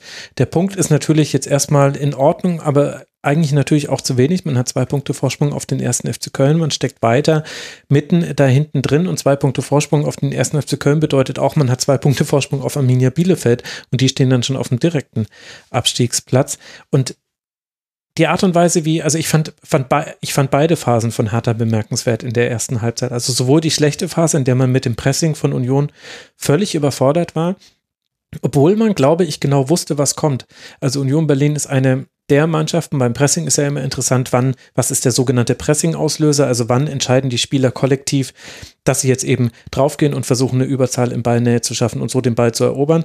Und Union Berlin, bei ganz vielen Mannschaften ist es der Pass auf den Außenverteidiger, bei ganz vielen Mannschaften ist es immer, wenn ein äh, Spieler des Gegners den Ball äh, in einer Position annimmt, in der er den Körper weggedreht hat vom gegnerischen Tor, also nicht in einer offenen Position, weil dann hat er nicht so viele Passoptionen. Und bei Union Berlin ist es meiner Meinung nach extremer als bei ganz vielen anderen Bundesligamannschaften einfach der Querpass. Immer wenn ein Ball quer gespielt wird, dann kannst du quasi sehen, wie Unioner versuchen, den Ball zu überholen, damit sie in Überzahl da sind, weil nämlich auch Querpässe bedeuten, dass derjenige, der den Pass bekommt, ganz schlechte Passwinkel hat, also sprich, der hat ganz wenige Optionen, den jetzt mit möglichst wenigen Kontakten weiterzuspielen, weil er müsste sich erstmal drehen, um ihn nach vorne spielen zu können. Und das hat Union so gut gemacht und Hertha wusste es aber ganz genau, weil Stark hat ganz eindeutig probiert, sich immer in einem Dreieck aufzustellen zu Klünter und zu Torunariga. Also genau das zu verhindern. Und das ist dann schief gegangen und so sind dann die Chancen und auch das 1 zu 0 entstanden. Und dann hat's Hertha aber gut gemacht. Dann hat sich Hertha da rauskombiniert, hat über, über Mittelstädt äh, zwei, dreimal das ganz gut aufgelöst. Auch Gendosi hatte da ein paar ganz gute Momente und schießt dann seinerseits, also die Entstehung des Strafstoßes war ja ein Nachsetzen von Mittelstädt gegen Trimme, der dann so einen halbgaren Ball spielt, der dann eben schnell im Strafraum landet und dann gibt es eben das Foul an Gendouzi.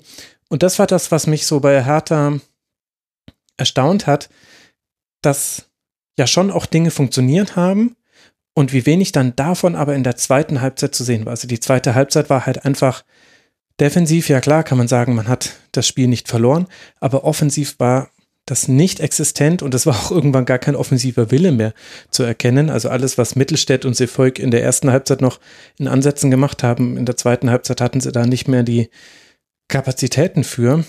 Und das ist das, was mich bei Hartaner Seite so ein bisschen ratlos zurücklässt, weil das so ein typisches nicht Fisch, nicht Fleisch-Spiel dann ist. Und es könnte halt zu wenig gewesen sein in der Abrechnung der Saison. Es könnte aber auch reichen und insgesamt ist es aber einfach nur unbefriedigend. Ja, äh, alles, was du zu der, äh, zu der Phase in der ersten Halbzeit gesagt hast, würde ich äh, so unterstreichen. Ich hatte dann das Gefühl, dass in der zweiten Halbzeit Union es eben geschafft hat, wieder mit noch ein bisschen mehr Aggressivität rauszukommen. Mhm. Ähm, einfach äh, ähm, quasi damit die Dynamik wieder umzudrehen, das Spiel wieder an sich zu reißen und Hertha halt auch einzuschüchtern, ähm, weil er hat dann, glaube ich, schon irgendwie Angst hatte, wieder gefährliche Ballverluste zu haben und sich dann eben wieder weniger getraut haben. Was vielleicht auch daraus kommt, dass man halt keine gute Saison spielt.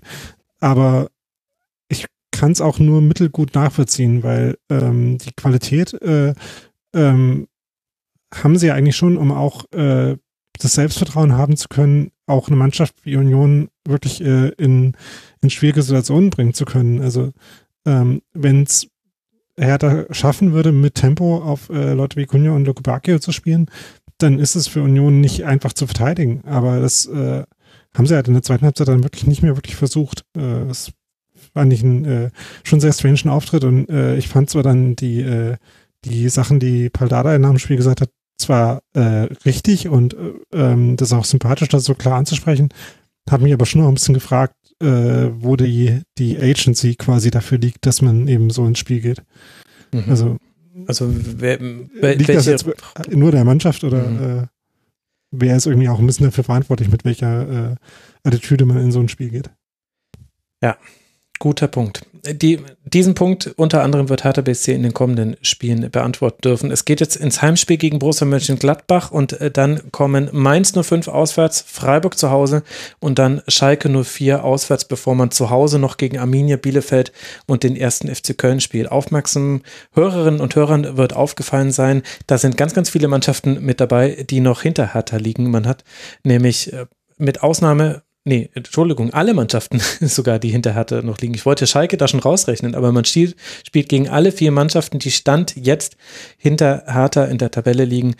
Da wird es drauf ankommen. Da kann aber auch ganz viel schiefgehen. Aber das ist jetzt auch keine Neuigkeit für Hertha BSC-Fans. Und für die Unioner hat man jetzt eben diese vier Punkte Rückstand auf Leverkusen und auf Dortmund. Es geht jetzt dann ins Auswärtsspiel zum FC Bayern. Wer sich da an die letzte Saison erinnert, das war eine enge Geschichte, war ein 1 zu 2, wenn ich mich richtig erinnere, gab es noch einen mhm. Strafstoß für Bayern. Haben wir da nicht sogar bei für mir Union. noch einen Take aufgenommen? Ach, für Union, ja. genau. Da. Genau. Ach Gott, da durfte äh, man sich noch besuchen. Daniel, jetzt werde ich nostalgisch. Gut. Ja. Ähm, übrigens, bevor wir, äh, also ohne jetzt äh, hier einen Union-Schwerpunkt draus zu machen, aber ähm, man muss halt schon äh, nochmal ein Plädoyer für die Perspektive halten, äh, immer wenn man über Union spricht.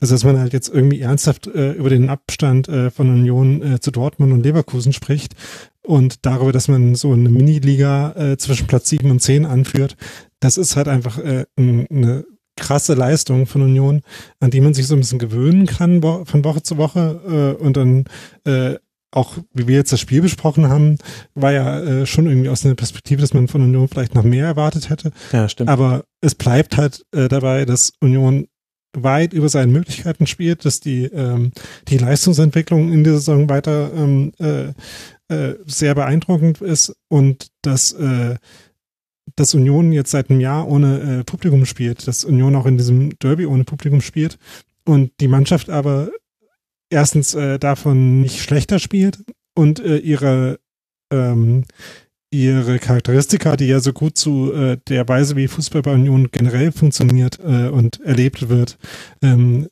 die Charakteristika, die dazu so gut passen, auch nicht eingebüßt hat in der ganzen Zeit. Das äh, finde ich halt schon einfach sehr, sehr beeindruckend und ähm, man, man sollte jetzt nicht irgendwie ähm, daraus ableiten, nur weil das schon ein Erfolg ist, da zu stehen, wo man jetzt steht und äh, nicht abzusteigen, dass es jetzt irgendwie egal ist, was man noch erreicht. Das ist natürlich nicht so, weil es, ähm, es ein, ist ja schon Leistungssport. Das heißt, man versucht dann irgendwie auch das Beste daraus rauszuholen. Aber äh, wie gesagt, diese Perspektive finde ich halt schon immer noch wichtig, wenn man, wenn man auf Union guckt. Das stimmt natürlich. Und äh, für Union ist es im Grunde ein bisschen wie für Hertha BSC, was den restlichen Spielplan angeht. Mit Ausnahme von Werder Bremen spielt man ausschließlich gegen Mannschaften, die entweder. Der Unterschied, dass die Mannschaften gut sind, gegen die Union spielen muss. ja, weil ja auch aktuell. Aber du hast ja gesagt, der Maßstab ist so wichtig. Also jetzt machen wir nicht diese Überleitung kaputt. Man spielt gegen Mannschaften, die noch oben drin spielen. Man spielt noch gegen Bayern, Stuttgart, Dortmund, Wolfsburg, Leverkusen, Rasenball, Sport Leipzig. Also das ist ein ein sehr hochklassiges äh, Arrangement. Union Berlin mit zwölf Unentschieden schon nach 27 Spielen. Bin gespannt, wie sich diese restlichen Spiele für die Unioner dann noch gestalten. Das ist der Ausblick für Union und nein, wir werden nie vergessen, wo Union hergekommen ist, Daniel. Keine Angst, werden und nicht den Kopf von Urs Fischer fordern, sollte das jetzt dann doch wieder erwarten, nicht klappen mit der Champions League. Äh, es ist ja auch Corona, da muss man ein bisschen nachsichtig sein.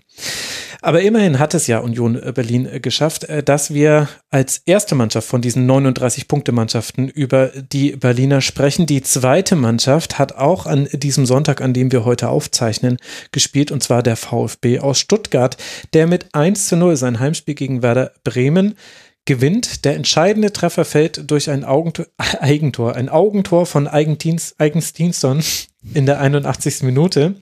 Vorher ging es munter hin und her. Es war für neutrale BeobachterInnen ein interessantes Spiel, für Fans vermutlich nervenaufreibend.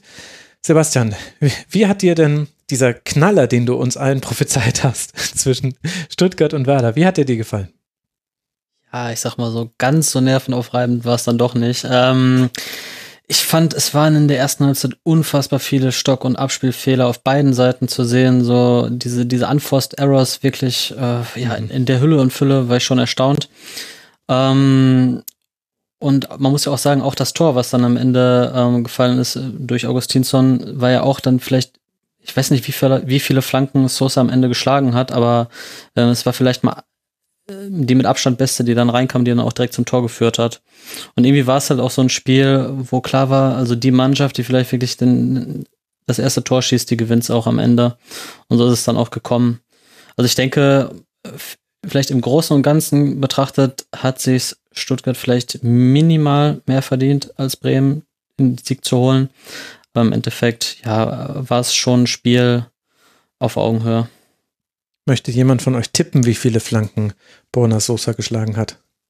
Ich habe das gerade schon so ein bisschen aufgemacht, nur äh, muss ich jetzt endlich noch die Punkte zählen müssen. Das ist. Sind irgendwie so 15 oder so, oder? Ja, 15 sind es. Vier davon kamen an. Das Boah. ist sogar noch eine Boah. Gute Quote. Er hatte allerdings auch äh, ein, ein Serious Miss mit dabei. Also einmal war Castro komplett frei am langen Pfosten und das war eine Flanke, die, also den kannst du nachts um drei wecken, äh, Borna Sosa, und dann schlägt er die Flanke. Da hat er sie nicht äh, gemacht. Aber das war auch. Aber immer, immer, noch, immer, noch, immer noch besser als die 1 von 14 bei Leverkusen. ja, absolut, absolut. Du, Borna Sosa, das wissen erfahrene ja. Rasenfunkhörerinnen und Hörer. Ja. Borna Sosa und Philipp Kostic, die dürfen wegen mir auch gerne mal flanken. Die haben das offizielle Genetzer-Siegel bekommen. Meinetwegen, wenn ihr es nicht verhindern könnt, dürft ihr flanken. Das gucke ich mir ganz gerne an. Die kommen mit Schnitt, die kommen mit Plan. Vor allem, die gucken nach oben. Bitte achtet drauf, liebe Leute. Es ist immer noch unglaublich, wie viele Flanken blind geschlagen werden. Und Borna Sosa guckt immer, wohin er flankt. So auch beim Eigentor. Christopher Trimmel darf übrigens auch flanken. Ja, Christopher Trimmel, aber ehrlich gesagt, ich glaube, der hatte eins von zwölf jetzt gegen Hertha. Also habe ich jetzt im. Ja, waren es überhaupt so viele? Hatte ich, äh, hatte ich eigentlich das Gefühl, dass er soweit äh, so oft äh, involviert war vorne. Da muss aber ich ganz generell mir nicht so. Die Notizen aufmachen, die ich gerade geschlossen habe. Aber das habe ich, also nee, 28 nee, Flanken hat Union geschlagen, 15 allein davon wurden geblockt, sieben kamen insgesamt an. Aber Flanken ist auch ein gutes Thema, äh, nicht nur wegen Borna Sosa, sondern auch für Bremen. Also bei Werder war ja ein bisschen die interessante Frage, wie würde jetzt äh, das äh, rund erneuerte Werder Bremen aussehen? Also hinsichtlich dessen, dass Florian Kofeld vor der Länderspielpause angekündigt hat, dass man jetzt eben in diesem Spiel, ab diesem Spiel ein etwas offensiv betonteren Fußball spielen lassen würde, ja auch angesichts dessen, dass man mit Niklas Füllkrug auch wieder einen etatmäßigen, richtigen Strafraumstürmer aufbieten konnte. Und dass ja schon die Frage war, okay, wie würde Werder Bremen das angehen? Und da hat man ein paar interessante Sachen gesehen, also so eine Mischung aus Vierer- und Fünferkette. Und es war dann eigentlich äh, Groß, der immer darüber entschieden hat, was es jetzt gerade ist. Also ob er sich fallen lässt oder ob er mit nach vorne geht. Überhaupt waren Groß und Toprak vielleicht so mit die entscheidenden Spieler auf Bremer Seite, was jetzt auch, also da hätte ich jetzt kein Geld drauf gesetzt vor dieser Partie, dass das so werden würde. Und zwar auch im Offensiven. Also äh, die haben auch, also Groß hat die meisten Dribblings gewonnen, vier Stück. Auch Toprak hat immer mal wieder äh, munter angedribbelt. Das war ganz interessant. Aber immer wenn es dann ins Angriffsdrittel ging, da hat sich Werder dazu entschieden, ja gut, dann, dann flanken wir jetzt halt einfach mal und gucken mal, was dabei rauskommt. Ich meine, es waren dann nur zwölf Lunken am Ende, also immer noch weniger als Borna Sosa ge geschlagen hat. Aber trotzdem, also selbst wenn Füllkrug wieder auf dem Platz steht, stehen da ja trotzdem noch Kempf, Anton und Mavropanos in der Box, wie man heutzutage sagt, im Strafraum auf Stuttgarter Seite. Und da habe ich mir ehrlicherweise, habe ich mir schon gedacht, also das kann doch jetzt nicht euer Ernst sein. Also jetzt, jetzt wollt ihr offensiver spielen und ihr kommt immer wieder in Situationen, das waren dann auch ganz oft so Halbraumflanken, die sind auch tendenziell ein bisschen gefährlicher als die Flanken vom Flügel draußen, weil es mehr Winkel gibt, indem man sie annehmen kann. Anderes Thema habe mich schon viel damit beschäftigt. Eigentlich dafür, dass ich Flanken nicht mag, habe ich mich sehr viel damit beschäftigt. Aber da war ich ehrlicherweise von Werder sehr enttäuscht. Und da würde ich dann Florian Kofeld auch nicht zustimmen, wenn er nach dem Spiel sagt, dass Werder Bremen mindestens auf Augenhöhe gewesen wäre. Das fand ich nicht. Ich fand, dass es mit jeder weiteren Minute in der zweiten Halbzeit deutlicher zugunsten von Stuttgart sich verlagert hat, dass vor allem Borna Sosa immer wichtiger wurde. Also der, der kam immer mehr in Situationen rein, in denen er unbedrängt flanken konnte. Und, und Werder seinerseits hat mich da dann ein bisschen enttäuscht hinten raus, muss ich sagen. Da fand ich es ein bisschen dünn. Cool, Max, keine ja. Frage. hast, hast du wieder ganz ähm, hervorgemacht. Zustimmung.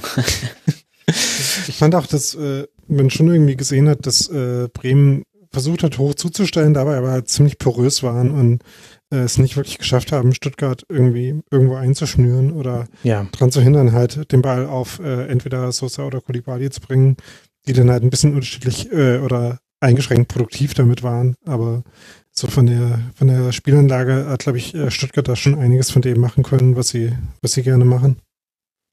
Ja, und vor allem Stuttgart ist es halt auch eher gewohnt, in Offensivaktionen zu kommen. Also sogar in Abwesenheit von Silas und von Gonzales hast du gesehen, Förster, Klimovic, Kalajdzic gar nicht so sehr, aber Förster und Klimovic, die hatten gute Aktionen. Castro war auch nochmal ein wichtiger Faktor. Kulibali hat äh, viel Betrieb auf seiner Seite gemacht.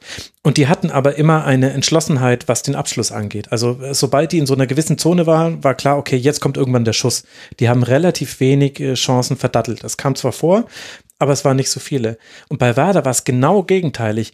Da gab es mindestens vier Situationen, in der jemand, der schon hätte schießen können, sich gedacht hat, ah, ich lege mir noch mal auf den anderen Fuß, kann ich nicht vielleicht noch mal querlegen? Ah, ich habe jetzt noch eine andere Idee. Also ich habe mir hier aufgeschrieben, und das ist eigentlich ein Witz, also äh, vor, vor zehn, zehn Wochen hätte ich mir dafür eine Ohrfeige gegeben. Ich habe mir aufgeschrieben, mehr Bittenkurt wagen. Also man hätte mehr schießen sollen tatsächlich auf der Bremer Seite, was irre ist, weil ich genau das Leo Bittenkurt vor, keine Ahnung, zehn Wochen oder sowas mal vorgeworfen habe, dass er sich jeden Schuss nimmt, der sich nehmen kann. Also der sogenannte Karim Bellarabi-Effekt, um noch jemand anderen in die Verlosung mit reinzunehmen. Aber das hat Werder halt total gefehlt, dass die nochmal quergelegt haben, nochmal irgendwie versucht haben, ach komm, dann dribbel ich den letzten jetzt auch noch aus. Und eigentlich nur, nur Romanus Schmid war so derjenige, den ich da so ein bisschen rausnehmen würde. Der hat sich auch mal einen Schuss genommen. Da war dann vielleicht auch mal einer mit dabei, wo, wo man sagen kann, da wäre der Pass auch noch eine Option gewesen. Aber das, das hat man schon gemerkt, dass das für Werder irgendwie so unbekanntes Terrain ist, jetzt so offensiv zu spielen und so viel in die Nähe einer Schusschance zu kommen. Wieder keine Frage. Was ist heute mit allzu, los? All, allzu, viel, allzu viel Chancen gab es ja noch tatsächlich nicht. Also ich sag mal, ich glaube, Füllkrug hatte noch einen in der zweiten Halbzeit, die ich mir notiert habe, ähm, wo er ein bisschen Rückwärtslage geraten mhm. ist. Aber ansonsten gab es ja noch wirklich, Genau. Äh, nee, das war eine andere Szene, wo er den Ball aus der Luft gepflückt hat, aber dann nicht zum Abschluss kam. Ja. Sorry. Genau, aber wirklich äh, zwingendes gab es dann auch gar nichts mehr in der zweiten Halbzeit. Und ähm, ja, von da, wie ich auch am Anfang gesagt habe, ähm, Stuttgart leicht besser und den Sieg dann vielleicht am Ende doch verdient auch, ja. Ja, und Max, du hast zwar keine Fragen gestellt, aber dass dann so ein bisschen Stille war, lag, glaube ich, daran, dass ich irgendwie ähm, zumindest so viel zu dem Spiel noch nicht mehr zu sagen habe, außer dass das Tor dann halt einfach viel, einfach viel zu billig fällt für, äh, für Bremen. Also Castro kann dann relativ unbedrängt irgendwie das Mittelfeld laufen und den rauslegen. Ähm, und dann natürlich auch unglücklich, wie das dann äh, in der Mitte gemacht wird. Aber ja, also du hast gesagt, es war schon eines der Spiele, wo irgendwie ein bisschen was passiert ist, aber äh, trotzdem fand ich es schwierig, dann irgendwie dann ist, äh, quasi irgendwas Systematisches drüber zu sagen. Ja, ja, das stimmt natürlich. Also ohne mich jetzt zitieren zu wollen vorhin aus unserem Chat, aber wir haben durchaus auch eine Diskussion darüber geführt, über die grundsätzliche Qualität der Bundesliga äh, hinsichtlich ähm, in den Rücken gespielte Pässe. Das ist mir bei Freiburg gegen Gladbach so krass aufgefallen. Ach ja, aber die sprechen wir ja gleich. Sehr gut. Habe ich mir gerade eine Überleitung gebaut. Äh, und eben ungenau ausgespielte Situationen, Bälle, die einem verspringen, da kann man bei Mainz 05 nochmal sehr gut drüber sprechen. Oder auch generelle Planlosigkeit im Aufbau in Überzahl, da sind wir dann bei Hoffenheim. Jetzt habe ich schön gespoilert, all die Dinge, über die ich noch sprechen wollen würde, in den verbliebenen Spielen. Vorher sage ich euch aber noch, wie es für den VfB und Werder Bremen weitergeht. Stuttgart mit, wie gesagt, 39 Punkten auf Platz 8. Aktuell spielt jetzt dann zu Hause gegen Borussia Dortmund. Ihr erinnert euch, das Hinspiel war ein schmuckes 5 zu 1 für die Stuttgarter und das letzte Spiel von Lucien Favre, bevor man dann seinerseits gegen den ersten FC Union Berlin, Wolfsburg und Rasenballsport Leipzig spielt.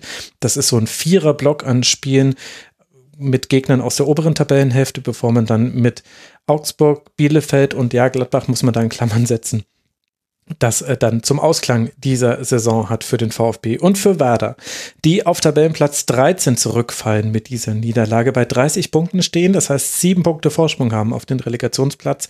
Für Werder geht es jetzt weiter mit einem Heimspiel gegen Raber Leipzig und dann in Dortmund. Da gibt es durchaus auch noch ein paar Themen, die offen sind bei Bremen. Da wurde auch schon im Forum zu Recht die Frage gestellt, ob das jetzt wirklich so weitergehen kann mit dem neuen offensiven Ansatz.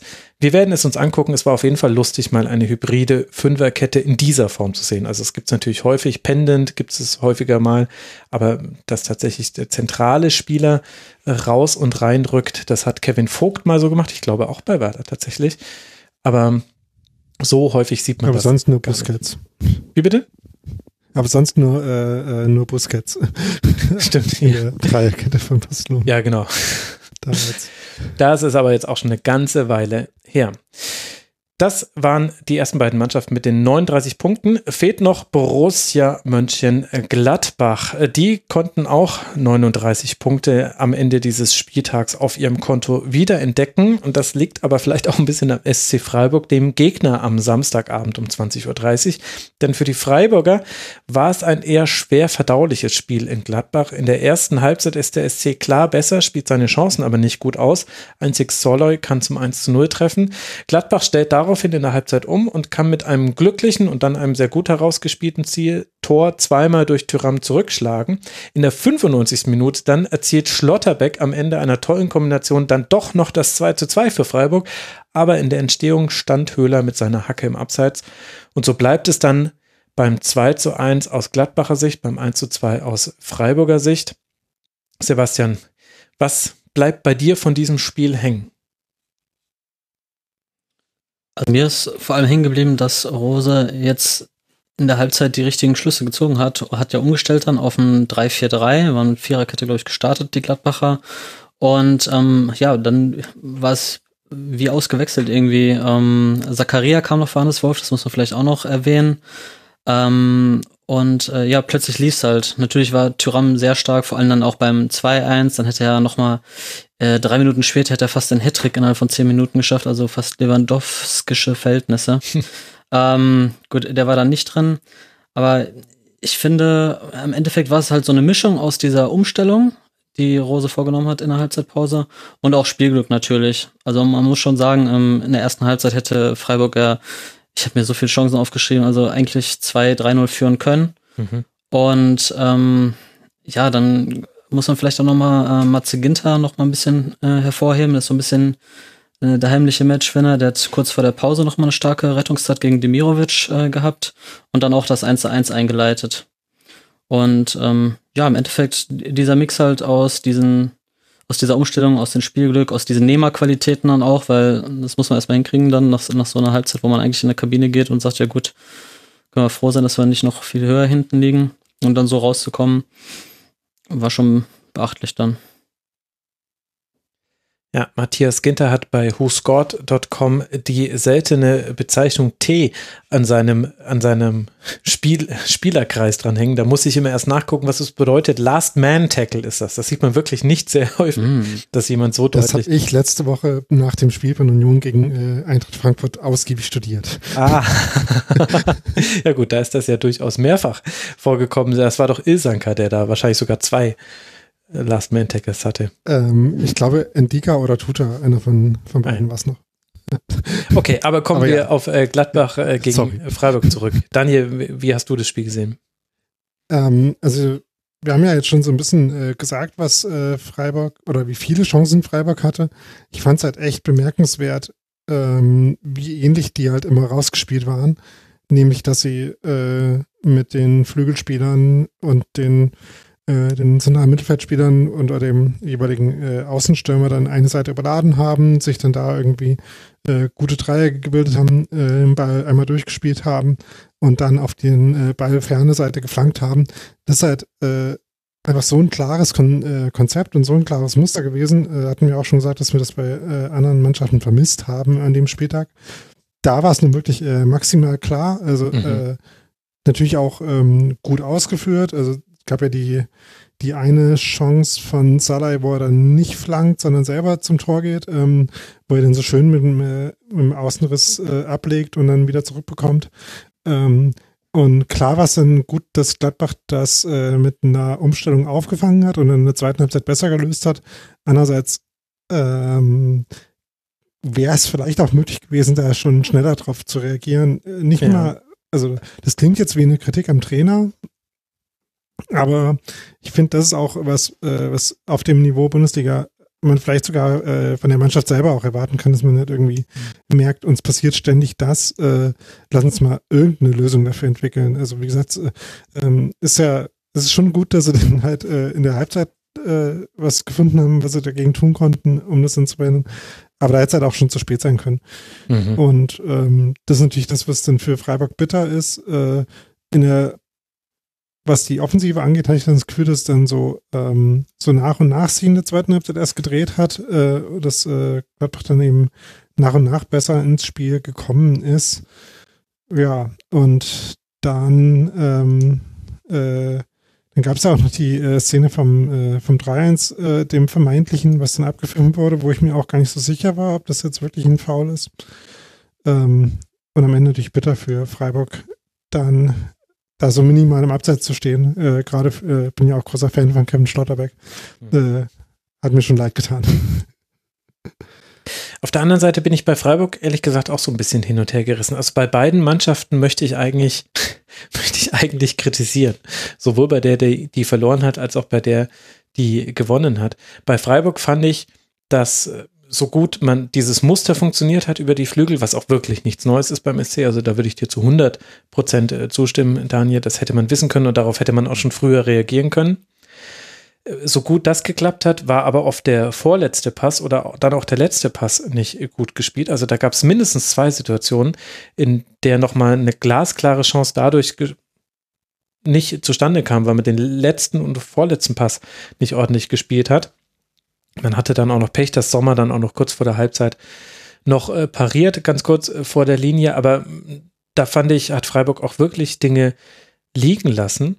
Und bei Gladbach auf der anderen Seite, ich weiß nicht, ob ich einfach so grumpy war, weil ich, weil ich habe dieses Spiel, glaube ich, sehr, sehr spät am Samstag gesehen. Nee, ich hab's, ich hab's heute gesehen. Hm. Es, es verwischt so alles. Ich, hab, ich musste diesmal Ist ja alle Spiele. Von spät am Samstag.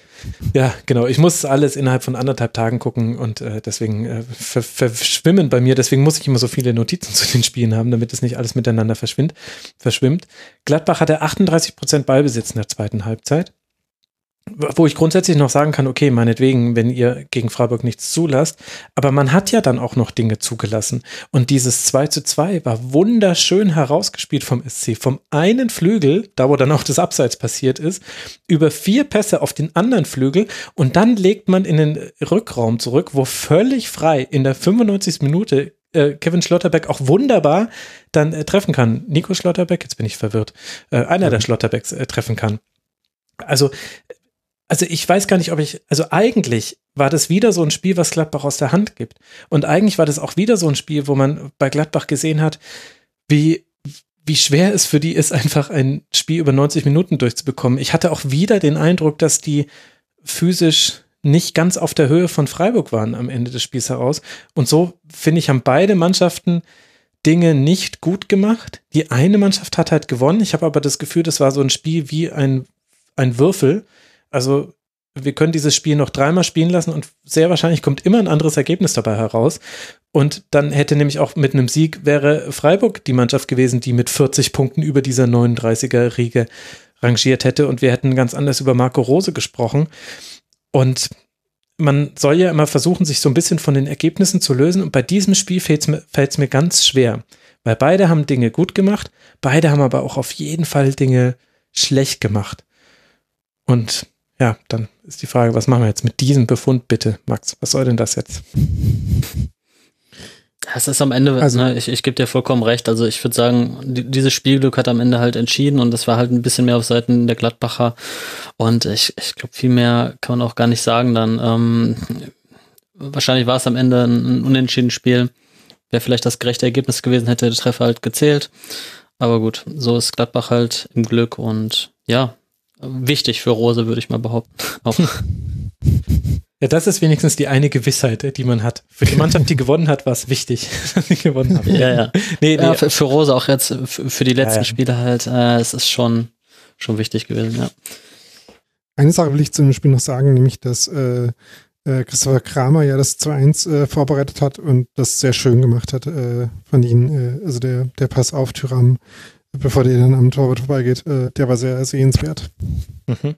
Das stimmt, das stimmt. Und Zakaria haben wir auch schon angesprochen. Bei, bei Freiburg stellt sich für mich, das ist jetzt eher so ein Freiburg-spezifisches Thema. Also es war interessant, dass äh, Janik Keitel spielen durfte. Da gab es auch ein paar Umstellungen. Also unter anderem Vincenzo Grefo durfte nicht spielen. Höfler war zum zweiten Mal schon wegen der zehnten gelben Karte inzwischen gesperrt. Also da musste man auch ein bisschen sich so eine Aufstellung zusammenbasteln. Da hat, finde ich, Keitel ein paar ganz gute Szenen gehabt. Aber Höhler spielt jetzt zunehmend aus so einer tiefen Position heraus bei Freiburg. Und irgendwie bin ich da kein Fan von, weil es immer wieder merkwürdige Fouls rund um den eigenen 16er gibt, weil der Weg für ihn so unglaublich weit ist zum gegnerischen Tor. Und selbst wenn Demirovic immer besser darin wird, Bälle dann zu halten, so lange bis jemand nachgerückt ist, äh, ist mir das bei Freiburg aufgefallen. In der zweiten Halbzeit dann auch tatsächlich in den Phasen, in denen Gladbach dann mal wieder den Ball hatte. Okay, aber dann machen wir das Spiel nicht äh, größer als es ist. So ist es eben verlaufen. Die eine Mannschaft hat 39 Punkte, Gladbach, die andere hat 37 Punkte, der SC Freiburg und folgendermaßen geht es für beide noch weiter. Borussia Mönchengladbach spielt jetzt dann bei der Hertha und dann zu Hause gegen Eintracht Frankfurt. Für den SC aus Freiburg geht es jetzt viel gegen Teams, die hinten drin stehen, mit Ausnahme der letzten beiden Spieltage. Habe ich euch schon in der letzten Schlusskonferenz angekündigt, liebe Hörerinnen und Hörer.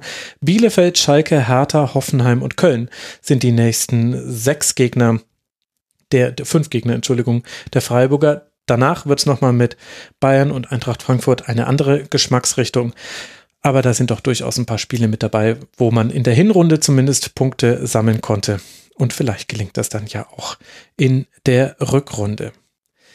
Es geht immer tiefer hinab in der Tabelle. Das habt ihr alle schon gemerkt, liebe Hörerinnen und Hörer. Und jetzt sind wir angekommen bei dem Tabellenelften und dem Tabellenzwölften, die auch die Plätze getauscht haben. Die eine Mannschaft ist der FC Augsburg und die andere Mannschaft ist die TSG aus Hoffenheim. Und das war vielleicht so dieses Spiel, was zumindest bei mir den Zynismus besonders entflammt hat. Vielleicht hätte ich auch nicht damit anfangen sollen, mit diesem Spiel den Spieltag aufzuarbeiten. Das war vielleicht auch wahnsinnig dumm von mir, das möchte ich zugeben.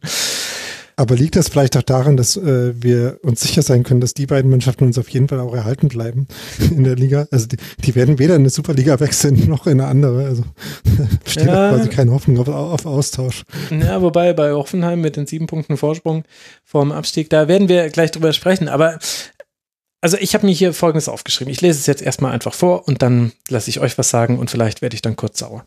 Äh, also nicht wegen dem, was ihr sagt, sondern wegen dem, wie ich dieses Spiel empfunden habe. Also irgendwie kommt der FC Augsburg immer durch mit seiner Spielart und das auch gegen die TSG aus Hoffenheim, die aber auch dabei sehr gerne unterstützt hat. Äh, zwei Tore fallen nach Umschaltmomenten durch Vargas und Hahn und so führt der FC Augsburg schon nach 23 Minuten mit 2 zu 0. Danach gibt Augsburg noch vier Schüsse ab, keinen aufs gegnerische Tor. Aber weil nur Sko kurz vor Schluss noch ein Traumtor erzielt, gehen die Punkte dann doch nach Augsburg, weil man musste dann nur noch die letzten sieben Minuten, waren es glaube ich, plus Nachspielzeit, zittern. Und so bleibt es eben bei diesem 2 zu 1 und damit hat eben Augsburg jetzt 32 Punkte gesammelt. Ich sage jetzt erstmal gar nichts. Ich versuche mich, versuche meinen Puls schon mal runterzukriegen. Daniel, wie fandst du dieses Spiel? Ach, äh, war halt ein Augsburg-Spiel, äh, insbesondere ein Augsburg-Spiel, was sie gewonnen haben wo sie lange geführt haben, also ja, sehr schnell geführt haben. Ähm, und wenn man halt so ein bisschen äh, schon mal aus Augsburg-Spiele geguckt hat in den letzten Jahren oder letzten anderthalb Jahren oder so, dann weiß man ja, wie sowas aussieht und dann äh, schockiert einen das ja, also ich meine, man kann es, man muss es auch nicht schlimmer machen, als es war. Ich habe ja eben schon für die Perspektive äh, plädiert. Ne? Also es ist ja auch verständlich, ne, dass eine Mannschaft das macht, was sie kann. Und äh, im Fall von Augsburg ist es eben äh, diese Umschaltaktion, aus denen sie jetzt die beiden Tore gemacht haben. Und äh, dann äh, zuzusehen, äh, das Zentrum zuzustellen, das zu verteidigen und äh, äh, halt zu versuchen, dass da so wenig wie möglich passiert. Und ja, ist es dann halt auch nicht mehr. Okay, ich fand, ich fand noch ein, ein, ein, paar, äh, ein paar Zahlen ganz spannend. Also ich, ich habe hier gesehen, ähm, Flanken, das Thema hatten wir heute schon. Aber Hoffenheim hat angeblich 35 äh, Flanken geschlagen, Augsburg nur sieben. Hoffenheim hatte 70 Prozent Ballbesitz. Ähm, ja, und, und im Endeffekt, äh, ich glaube, Bebu hatte noch eine gute Chance kurz vor der Pause, mhm. Minuten vor der Halbzeit. Ähm, und, und das war es dann auch irgendwie. Und das ist dann schon, schon erschreckend. Das war das erste Mal, dass äh, Hoffenheim unter Hönes drei Ligaspiele in Serie verloren hat. Und äh, ich bin mir ehrlich gesagt auch nicht ganz so sicher, wie die restliche Saison der Hoffenheim noch verlaufen wird, weil du hast gerade gesagt, das sind, glaube ich, sieben Punkte jetzt. Mhm. Ja, ne?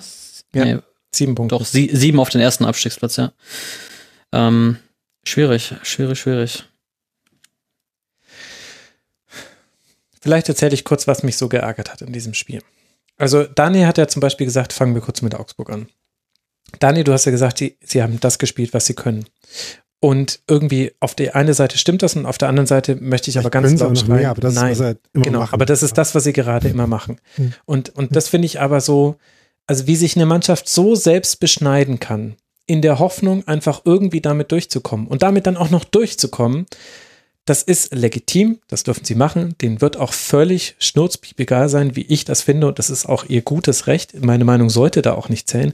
Ich finde es einfach nur un, ich finde es unmöglich. Ich gucke, ich will, also warum soll ich mir ein Augsburg-Spiel nach einer Führung von denen noch angucken? Es ist immer dasselbe. Sie stellen sich, sie stellen sich brutal hinten rein. Es wird nur noch defensiv gewechselt und sie zittern es irgendwie über die Zeit oder sie zittern es halt nicht über die Zeit. Und ehrlicherweise, sorry, da bin ich dann arrogant und sage mir, who the fuck cares?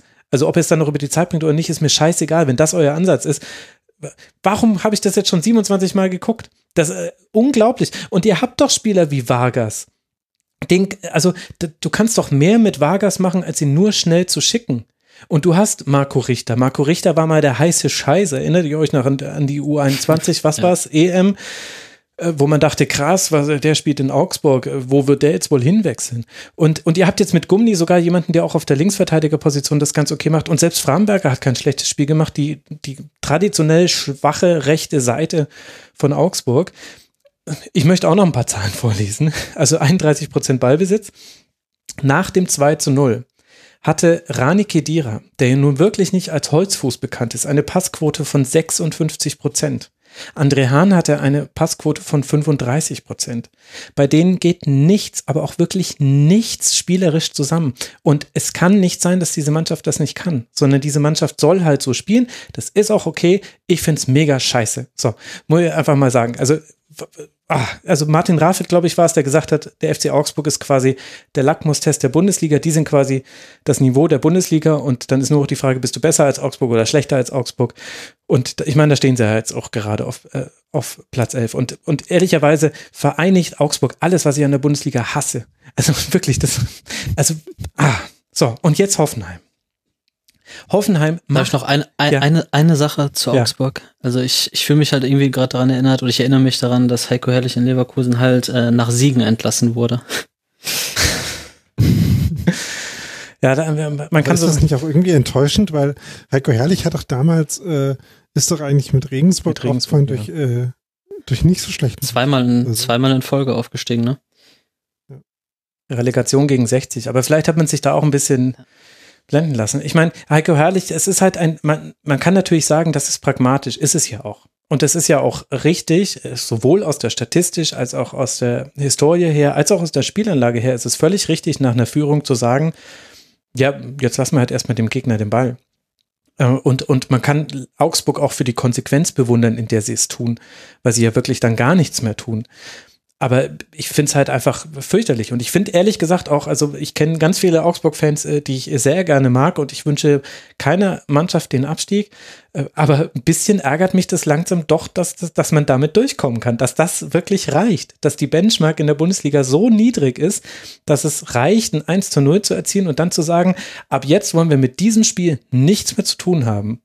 Das finde ich, find ich schlimm. Und jetzt kommt Hoffenheim und Hoffenheim finde ich noch schlimmer. Hoffenheim hat im Aufbau permanent ein 3 gegen 2. Permanent. Und Augsburg hat in dieser, also vielleicht haben sie mal eine Minute hoch angelaufen, aber ansonsten haben die, haben die auf sich gewartet und die Tore sind zwar nach Umschaltaktionen gefallen, aber das waren ja hohe Ballverluste, die einfach dämlich waren von Hoffenheim. Aber was Hoffenheim aus diesem 3 gegen 2 im Aufbau herausgespielt hat, ey, das war eine, das war eine Frechheit. Also wie kann man eine, also sie wurden nicht angelaufen. Sie hatten permanent eine Überzahl. Trotzdem waren die gefährlichsten Momente, wenn Grillitsch gesagt hat, ja, ich laufe jetzt einfach zwischen Hahn und Richter durch. Hä? Ja, Moment mal, dann lass dich doch nach vorne fallen und, also, und, und dann, und dann waren sie hinter der ersten Pressinglinie, okay, herzlichen Glückwunsch, sind da nur noch zwei Linien vor euch und was macht ihr jetzt? Ja, nee, so genau wissen wir das jetzt auch nicht. Die Hälfte der Mannschaft ist nämlich nicht anspielbar. Wie oft sich da Spieler im Deckungsschatten der Augsburger versteckt haben und nicht da rausgelaufen sind, das, also es wurde besser in der zweiten Halbzeit, das muss man dazu sagen. Es wurde ein bisschen besser, aber wirklich nur ein bisschen. Und das, das hat nicht nur damit zu tun, dass Kramaric nicht spielt. Ich fand auch ehrlicherweise, auch wenn ich es gelesen habe im Forum, hat es jemand genau anders gesehen, aber ich fand Baumgartner unglaublich schwach in dem Spiel. Und ja, natürlich Länderspielbelastung, Corona-Belastung und so weiter. Aber das Positionsspiel von Hoffenheim, das ist, das wird langsam so wie das Positionsspiel von Hertha in der Endphase von Labadier oder das Positionsspiel von Schalke 04 in der Endphase von Wagner. Und jeder, der viel Bundesliga gesehen hat, weiß, das ist schon allerhöchste Alarmstufe. Das sind, da sind Wege viel zu lang. Und wie, wie Hoffenheim manchmal, also wie, wie Hoffenheim sich dieses Spiel so schwer machen kann, warum man da die ganze Zeit an einer, also oder sehr lange an einer Dreierkette festhängt, obwohl ja ab dem 2 zu 0 klar war, ey, wir haben keinen Stress mehr im Aufbau. Die wollen ja gar nichts mehr machen. Warum gebe ich da einen Spieler auf, den ich im Mittelfeld so dringend brauche als Übergangsspieler und stelle ihn in die letzte Kette? Zieh ihn verdammt nochmal doch vor. Mach doch so eine Sache wie Werder mit Groß. Das kann doch Grillitsch auch. Oder, ja, Vogt will ich eigentlich gar nicht sehen, aber der, der Theorie nach könnte der es auch. Und Robert Sko kommt dann in der 69. Minute, macht eine mega gute Bude wie kann es sein, dass Robert Sko mit dem, was er der Mannschaft bieten kann, in dieser Mannschaft keinen Platz findet? Also, ich, ich finde, Hoffenheim hat richtig viel vermissen lassen. Und bei Hoffenheim war es vor allem jetzt so, also jetzt komme ich auch quasi von diesem emotionalen mal runter. Bei Hoffenheim verfestigt sich bei mir der Eindruck, dass die eigentlich gar nicht wissen, wie sie Tore erzielen wollen. Die haben zwar immer wieder diese Spiele, wo sie eine absurde Anzahl von Chancen vergeben, aber eigentlich wissen sie es nicht. Ja, man kann da jetzt Muster herausarbeiten mit Flanken und hin und wieder mal einen gechippten Ball und natürlich lange Bälle ähm, auf, die, auf, auf Bibu unter anderem oder auf die Außen. Also es gibt Muster, klar, aber das gibt es halt, wenn ein Kind irgendwie Bauklötze zusammen macht, auch, dass es da Muster gibt. Aber es muss nicht gewesen sein, dass das Kind sich das vorher so gedacht hat. Und so ist für mich Hoffenheim. Und das finde ich äh, sehr, sehr erstaunlich. Es wundert mich nicht komplett, weil das so ein bisschen war das, was ich unter Sebastian Hoeneß auch schon bei den Bayern Amateuren nicht so gesehen habe, aber da habe ich viel weniger Spiele gesehen, deswegen ist da mein Urteil mit ganz, ganz großer Vorsicht nur zu genießen.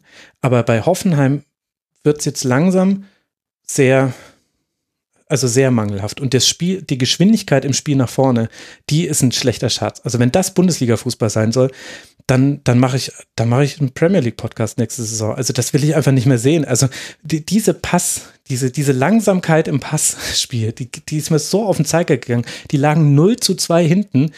Und man kann das natürlich erklären und das ist auch einfach für mich, der jetzt nicht den Druck hat, Bundesligaspieler zu sein. Aber ja, gut. Ich habe jetzt genug gesagt. Dieses Spiel hat mich wirklich geärgert und für Hoffenheim, finde ich, war das Offenbarungseid ist ein großes Wort. Aber es geht bei mir langsam in die Richtung, dass ich finde, wenn man sich die Spiele anguckt, Stuttgart 0 zu 2, Mainz 1 zu 2, Augsburg 1 zu 2. Augsburg sollte jetzt die Reaktion aufs Mainz 05 Spiel sein. Ja, wenn das eure Reaktion war, cool. Also viel Erfolg jetzt gegen Leverkusen, Leipzig und Gladbach. Boah. Ja. Ja, also das ist absolut recht, absolut recht finde ich. Ähm, das, was du angesprochen hast, also ich habe selten eine Mannschaft gesehen, die wirklich so krass zwischen den äh, tiefsten vier und den anderen äh, Spielern zerfallen ist. Mhm. Da war ja wirklich überhaupt keine Verbindung. Ähm, und ich habe eben schon mal bei, äh, bei Frankfurt gesagt, dass ich mir ein bisschen äh, verschaukelt vorkam, damit wie die gegen Union gespielt haben. Und äh, jetzt haben sie gegen haben die gegen Dortmund immerhin gewonnen, aber äh, bei Hoffenheim finde ich es echt seltsam, ähm, dass die ganze Qualität, die die eigentlich haben, äh, die hat man in dem Spiel gegen Union, was jetzt äh, vor den Ergebnissen war, die du jetzt gerade aufgezählt hast, da hat man das halt alles noch gesehen. Äh, da war das zwar auch ein bisschen strange, wie irgendwie äh, fünf Leute in der vordersten Linie rumstanden oder äh, eben nicht rumstanden, sondern gelaufen sind ähm, und sie dann äh, mit irgendwelchen absurd guten, in dem Fall Diagonalbällen irgendwie geschickt worden und eingesetzt worden sind. Ähm, aber genau wie du gerade gesagt hast, äh, das ist halt kein, äh, kein belastbarer Weg, irgendwie Mannschaftsteile aneinander anzubinden. Und äh, wenn dann eben äh, entweder die, äh, die Laufwege nicht so zusammenpassen oder diese äh, ja auch anspruchsvollen Bälle nicht so kommen, dann kommt man halt nicht dazu, die immer noch eher guten Offensivspieler halt irgendwie einzusetzen. Und wenn dann Leute noch eben schlechte Tagesform haben. Also du hast äh, Baumgartner vorhin angesprochen. Das halt äh, vor dem 1-0 ähm, ist es eigentlich so eine Situation, wo Hoffenheim gar nicht so schlecht rausspielt. Eigentlich ein äh, gar nicht so schlechter Ball auf ihn gespielt wird. Mhm. Und das ist jetzt, also da habe ich mich dann ein bisschen gefragt, kann man das jetzt wirklich verlangen? Aber äh, vielleicht schon, weil ist halt schon Bundesliga, also äh, warum nicht? Ähm, wenn er da nämlich äh, so ein, äh, ich weiß nicht, äh, gibt es einen deutschen Begriff für so einen Half-Touch macht, also äh, den so äh, an sich langlaufen lässt quasi Mhm. den Ball äh, und sich dabei aufdreht, also ohne den richtig anzunehmen, sondern nur ähm, quasi in seinen Lauf äh, den Ball aufzunehmen. Dann kann er sich halt wirklich in einen gefährlichen Raum aufdrehen, den kann eigentlich das ganze Augsburger Pressing in dem Moment aus dem Spiel nehmen, macht er aber nicht, sondern äh, nimmt ihn halt an und äh, dreht sich nicht auf und äh, dann sind halt die Augsburger da und nehmen ihm den Ball ab und spielen nach vorne und äh, dann äh, passiert halt, äh, ähm, weil Kilic das auch nicht so gut verteidigt, äh, dann das Tor. Ähm, ja, aber das ist halt dann nur unterstreichend das, was, was du jetzt gerade schon gesagt hast. Okay, machen wir Decke drauf, besser wird's nicht. Für Augsburg geht's weiter jetzt gegen Schalke auf Schalke. Wenn Schalke nochmal ein Spiel gewinnt, dann gegen dieses Augsburg. Aber nur, wenn sie nicht in Rückstand geraten. Sollte Augsburg in diesem Spiel in Führung gehen, macht den Fernseher aus, Leute. Ich, ich propagiere, ich sage es einfach mal, wie es ist. Macht den Fernseher aus. Ähm, Ach ja, und ich werde es ja gar nicht gucken. Der Tobi hat da ja Sendung. Oh, oh Leute. Oh. Boah. Richtige Wochenende ausgesucht. Ja, halt Wahnsinn. Tobi, es tut mir leid. Ich wusste das nicht. Ich wusste könnte auch sagen, nicht. dieses Wochenende wäre schon das Richtige gewesen, aber ja. Ja, wahrscheinlich wird es ein 3 zu 3. Egal. Also ich spiele jetzt gegen Schalke und Bielefeld. Das ist natürlich sehr wichtig für Augsburg. Man hat äh, eben jetzt 32 Punkte, 9 Punkte Vorsprung. Das sieht ganz gut aus. Vermutlich würde ein weiterer Sieg reichen und mit Schalke und Bielefeld hat man ja Platz 18 und Platz 17 als die nächsten beiden Gegner für die TSG aus Hoffenheim bei der ich persönlich eben äh, durchaus jetzt einige Probleme aufziehen äh, sehe, geht's weiter zu Hause gegen Leverkusen, äh, dann gegen Leipzig und Gladbach, Freiburg, Schalke, Bielefeld und Hertha sind die letzten drei Spiele. Hoffenheim muss versuchen, dass es in diesen letzten drei Spielen gegen das dann wahrscheinlich schon abgestiegene Schalke, aber bei Bielefeld und Hertha ist es noch nicht so klar am 23, 33. und 34. Spieltag. Da darf man nicht mehr in Gr Griffweite für die beiden Mannschaften sein. Das muss das Ziel von Hoffenheim sein. Aktuell sind es sieben Punkte Vorsprung. Ein Spiel haben wir noch, über das wir sprechen wollen. Und äh, das hat stattgefunden zwischen dem ersten FSV Mainz 05 auf Platz 15 und Arminia Bielefeld auf Platz 17. Das heißt, jetzt sind wir ganz unten angekommen in der Tabelle. Und zum ersten Mal in dieser Saison liegt Bielefeld zurück, holt aber dennoch einen Punkt. Nach einem 0 zu 1 nach Strafstoß von Brosinski kann Vogelsammer per Nachschuss nach einem Freistoß ausgleichen und trotz einiger Aktionen von Mainz ist das dann auch der Endstand. Und so geht es mit 1 zu 1 auseinander und die Mainzer bleiben bei zwei Punkten Vorsprung. auf äh, Köln und Bielefeld und Arminia Bielefeld hat dann logischerweise die zwei Punkte Rückstand auf äh, Mainz und Hertha. Die 25er und 23er Punkte Clubs sind das. Sebastian, wie haben dir Mainz und Bielefeld gefallen? Mainz war natürlich in der Anfangsphase etwas stärker, hatte die etwas besseren Chancen, war etwas aktiver auch in einer aber insgesamt natürlich sehr zerfahrenen Partie. Ähm, ich sag mal so, der Ausgleich dann von Vogelsammer, wo er dann halt den Ball direkt in die Mauer erstmal schießt und dann per Dropkick den, den Rebound sozusagen im Tor unterbringt, war irgendwie so ein bisschen bezeichnend für das ganze Spiel. Ähm, hat nicht so wirklich irgendwie im ersten Versuch geklappt, wenn dann überhaupt im, im zweiten. Mhm. Ähm, muss man da Punkt über Zentner sprechen bei dem Gegentreffer? Die Frage habe ich mir gestellt, weil er geht ins, ins Mauereck und kommt dann da nicht mehr raus. Er sieht dann natürlich den Ball auch sehr spät. Er, sieht, ich wollte gerade sagen, er sieht natürlich ein bisschen langsam aus, wie er dann fällt, ähm, aber ich glaube auch, er hat den Ball recht spät gesehen.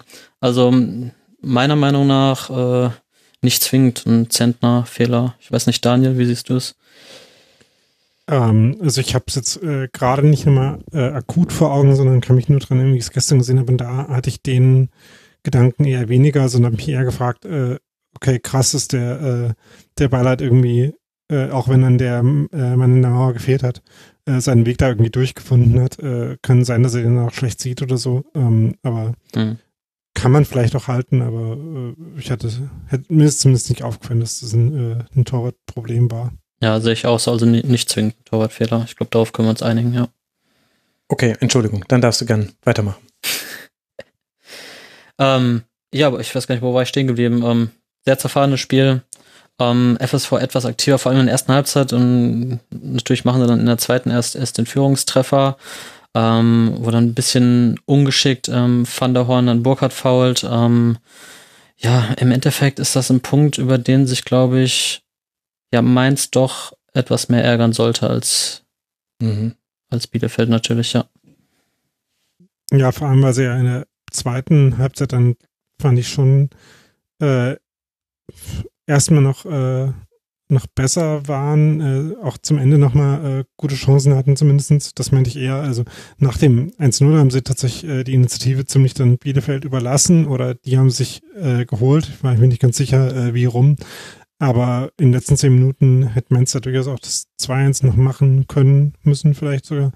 Ähm, Lazar hatte dann nochmal ein paar gute Aktionen, so, äh, gab noch die, äh, die Chance, nach, äh, dem Unisivo irgendwie so durch die linke Seite getribbelt war und den dann noch äh, rübergelegt hat. Ähm, aber davor war halt das Spiel so, äh, wie die Tabellensituation äh, das äh, aussagt. Also ähm, da, wenn man es nicht gewusst hätte, hätte man sehr gut äh, glauben können, äh, auf welchen, welchen Plätzen die, die beiden Mannschaften stehen, wenn man gerade so nach der, also in der Phase so 15. bis, äh, bis Halbzeit, ähm, hm. da war das schon ziemlich anstrengend. Und äh, in der ersten Halbzeit gab es dann noch die Szene, wo Bielefeld äh, hinten den Passfehler macht und Glatze, äh, glaube ich, dann die Chance hat. Ja. Das halt, da dachte ich mir so, das ist eigentlich genau die Sorte dumme Fehler, für die, ähm, die du bestraft wirst, wenn du Bielefeld bist und in der Bundesliga spielst und für die dann absteigst, war dann in der Sinne nicht so, ähm, weil äh, ja, Glatze das auch nicht äh, überlegt oder abgeklärt macht. Ja, ähm, ansonsten sehr wenig Höhepunkte. Ich finde es immer noch äh, ein bisschen, äh, äh, bisschen lustig, dass äh, ähm, mein, äh, das Bielefeld jetzt mit Raute spielt, weil dass man, äh, wenn man eine Raute spielen will, dafür äh, Uwe Neuers entlassen muss, finde ich immer noch ein bisschen absurd. Aber äh, offenbar ähm, ging es da ja auch äh, um andere ja. Ausrichtungsfragen, äh, als die, welches äh, Spielsystem jetzt irgendwie in, im Rest dieser Saison angewendet wird. Ähm, von daher, äh, ja, Bielefeld zu kritisieren, fällt mir dann auch immer ein bisschen schwer, weil die ja schon im Rahmen ihrer Möglichkeiten spielen. Ähm, ich fand es trotzdem ein bisschen seltsam, die Rollenverteilung da. Also irgendwie jetzt über die Saison insgesamt äh, waren ja, war ja Duan schon derjenige, der da die, die besten Aktionen insgesamt hatte. Äh, auch nicht mehr ganz so viele jetzt in der Rückrunde gefühlt wie in, den, äh, in der ersten Saisonphase noch. Äh, trotzdem, auch in dem Spiel hatte ich das Gefühl, dass äh, er und Okugawa noch am ehesten diejenigen waren, die da individuell nach vorne vielleicht äh, Momente haben könnten, ähm, die als äh, als die Halbspieler in der Raute fand ich dann ein bisschen schwierig, weil sie da irgendwie defensiv nicht so, äh, nicht so das Pensum haben, was man da vielleicht haben sollte. andererseits, wenn sie gute Aktionen haben, noch relativ weit vom Tor weg sind. Also da äh, finde ich die ähm, das, was man dafür offensiv bekommt, in, in keinem besonders guten Verhältnis dazu, äh, was defensiv vielleicht das Problem dabei ist, äh, mhm. äh, was da entsteht. Ja, das habe ich nicht so ganz verstanden. Äh, und ansonsten, wie gesagt, war es ein äh, äh, Sebastian hat gesagt, zerfahren, das ist, glaube ich, so das, das Standardadjektiv für, für die Sorte Spiele. Ne? Ich meine, es war interessant auf Bielefelder Seite, dass Fabian Klos lange auf der Bank saß, kam erst in der 71. Minute rein nach Cordova. Also der erste Wechsel war also der erste offensive Wechsel, Meier raus, äh, Kunze dafür rein und dann aber Flapp raus und Cordova dafür rein. Cordova dafür äh, hat gezeigt, dann vielleicht doch nicht Erstliganiveau, auch wenn mir das jetzt ein bisschen leid tut, so ein bisschen Stab über einen Spieler zu brechen, aber irgendwie habe ich da jetzt doch das Gefühl, das reicht einfach nicht. Das ist, ist wahrscheinlich vielleicht ein ganz toller Zweitligaspieler, aber irgendwie in der ersten Liga stimmt da das Verhältnis zwischen Dingen, die funktionieren und Dingen, die nicht funktionieren, einfach nicht. Das fand ich interessant. Bei Bielefeld eben die, diese Entscheidung auf Klos zu verzichten. Vogelsammer dann seinerseits, finde ich, hatte nicht nur, weil er das Tor gemacht hat, sondern der war auch dann eigentlich an den meisten Dingen beteiligt, wenn irgendwas gefährlich wurde, was aber halt sehr selten vorgekommen ist. Dann gab es noch mehr als diesen einen Aussetzer. Also Glatzel hatte zweimal die Chance, aus einem Fehler zu profitieren. Einmal verspringt ihm der Ball quasi direkt bei der Annahme, wobei er quasi, er, er wusste nicht, dass der Ball dahin kommt. Das war eher quasi das Annehmen abgeprallt. Aber es gab dann nochmal eine Situation mit einem Fehlpass. Und dann ist auch nochmal Dominik Brunne unter einem Ball hindurch äh, gesprungen in der zweiten Halbzeit. Also dreimal hat Bielefeld wirklich große Fehler in der letzten Kette gemacht und die hat Mainz jeweils nicht genutzt. Das ist was, was ein Problem ist bei Mainz 05 und was jetzt auch kein neues Problem ist. Was mir bei Bielefeld noch aufgefallen ist, neben dieser Halbstürmer-Sache, also äh, Meier, Prietl, Okugawa und Okugawa und Meier eben so im Halbraum, äh, fand ich es interessant, wie bei Bielefeld jetzt einfach nichts mehr von dem zu sehen ist, was Bielefeld am Anfang dieser Saison war. Und das hat aber auch schon unter Uwe Neuhaus angefangen. Also am Anfang hat sich Bielefeld aus jeder Pressing-Situation rausgespielt. Sie haben flach gespielt. Ortega hatte 60 Pässe pro Spiel, die hat er alle flach gespielt und so weiter und so fort. Und dann wurde man dafür ein paar Mal bestraft und dann hat schon Uwe Neuhaus angefangen, das zu adaptieren und irgendwann gab es auch, auch einen größeren Umschwung.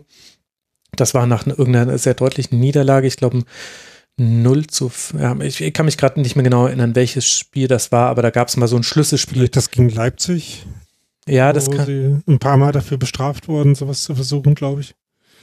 Ja, oder vielleicht auch das 1 zu 5 gegen Frankfurt zu Hause. Aber äh, ich krieg's leider gerade nicht mehr hin. Auf jeden Fall, Bielefeld hat da schon umgestellt und dann fing das ja an, dass dann einfach der wichtigste Passweg war Ortega lang auf Klos. So war es ja dann. Also äh, seitdem sah dann die Passmap von, von Bielefeld so aus. Und das ist aber jetzt so geblieben. Und das ist so geblieben, obwohl du ja mit Anne Meyer jetzt jemanden hast, der das eigentlich kann. Äh, Prietl kann das der Theorie nach aus. Kunze, der dann eingewechselt wurde, auch. Von Okugawa kann man es noch nicht so genau sagen. Und wenn man sich dann aber anguckt, was da in diesem Spiel bei rumgekommen ist, also Okugawa hatte eine 45-prozentige Passquote, Predel 50 Prozent, Arne Meyer sogar nur 65 Prozent. Auch Nilsson als Linker der Innenverteidiger hatte nur 63 Prozent, Lukoki 60 Prozent. Also selbst die Positionen, die eigentlich dadurch, dass sie nicht immer unter dem höchsten Druck ihren Pass spielen, meistens recht gute Passquoten haben. Also davon ist nichts mehr zu erkennen bei Bielefeld. Und das macht mir so ein bisschen Sorgen und finde ich auch ein bisschen schade, nicht, dass das jetzt irgendwie wichtig wäre, wie ich, ich das finde. Das kann denen wie immer völlig egal sein. Aber ich fand es schön, einen anderen Ansatz zu sehen im Abstiegskampf. Und ich glaube, dass das auch funktioniert hätte, weil Mainz 05 nämlich nicht alle Dinge gut gemacht hat in diesem Spiel. Also sie haben ihre Chancen nicht verwertet, obwohl sie die klaren Chancen hatten.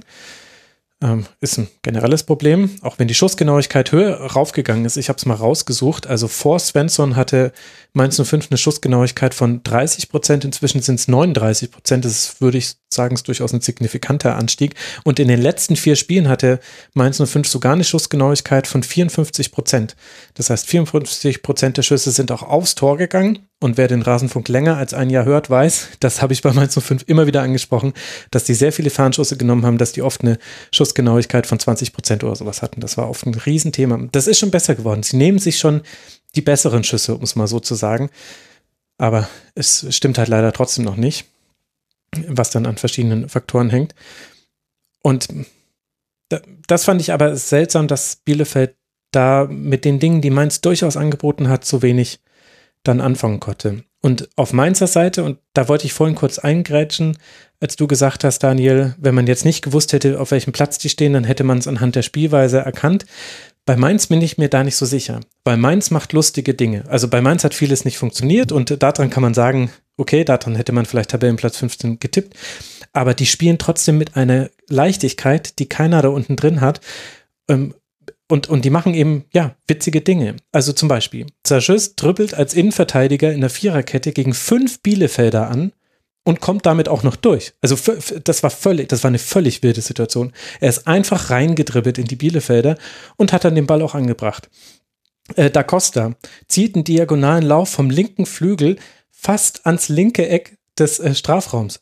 Einfach von außen rein, äh, ist auch wieder gut gegangen, ist dann aber keine große, große, große Chance äh, draus äh, geworden. Hack freestylt irgendwann als links außen herum ähm, äh, und und hat damit auch noch Erfolg. Also ich, was ich damit sagen will, ist, die spielen mutig und sie spielen unkonventionell und das ist eindeutig eine Sache, die sie erst seit Bo Svensson machen und die natürlich auch mit den Ergebnissen zu tun hat. Also klar, das verstehe ich schon, dass es einfacher ist jetzt für Mainz 05, aber deswegen gucke ich mir von den Mannschaften da unten drin immer noch Mainz gerade am liebsten an, weil die eben solche Dinge machen und weil da auch mal, da gehen dann auch viele Dinge schief und in dem Spiel kann man jetzt auch viel, da kann man auch meckern, da gibt es auch Anlass zu, aber grundsätzlich finde ich das sehr erfrischend und finde das auch eigentlich schön zu sehen, dass das geht dass man, dass man einfach auch so ein bisschen unkonventionell spielen kann und dass eben, also Sajust und Nia KT, die schieben einfach manchmal vor. Das ist ihnen manchmal einfach völlig egal.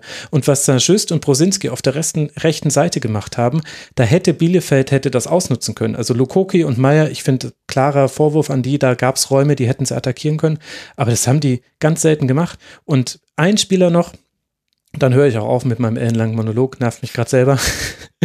Aber ein Spieler noch, der mir immer völlig untergeht, ist Barrero. Wie oft Barrero bei Chancen von Mainz 05 tief im Strafraum auftaucht, das ist der Hammer. Was der für Läufe macht, rauf und runter. Und der ist dann, und du kannst dir sicher sein, der Gegner hat den Ball, Barrero wird wieder hinter dem Ball sein. Brauchst du dir gar keine Sorgen machen, der ist wieder zurückgelaufen. Und zwar immer. Und der wird aber auch immer bei der nächsten Flanke, wird er wieder vorne im Strafraum sein, im Rückraum des 16ers, manchmal auch im kurzen Pfosten. Wahnsinnig gut. Richtig, richtig gut. So, das war's.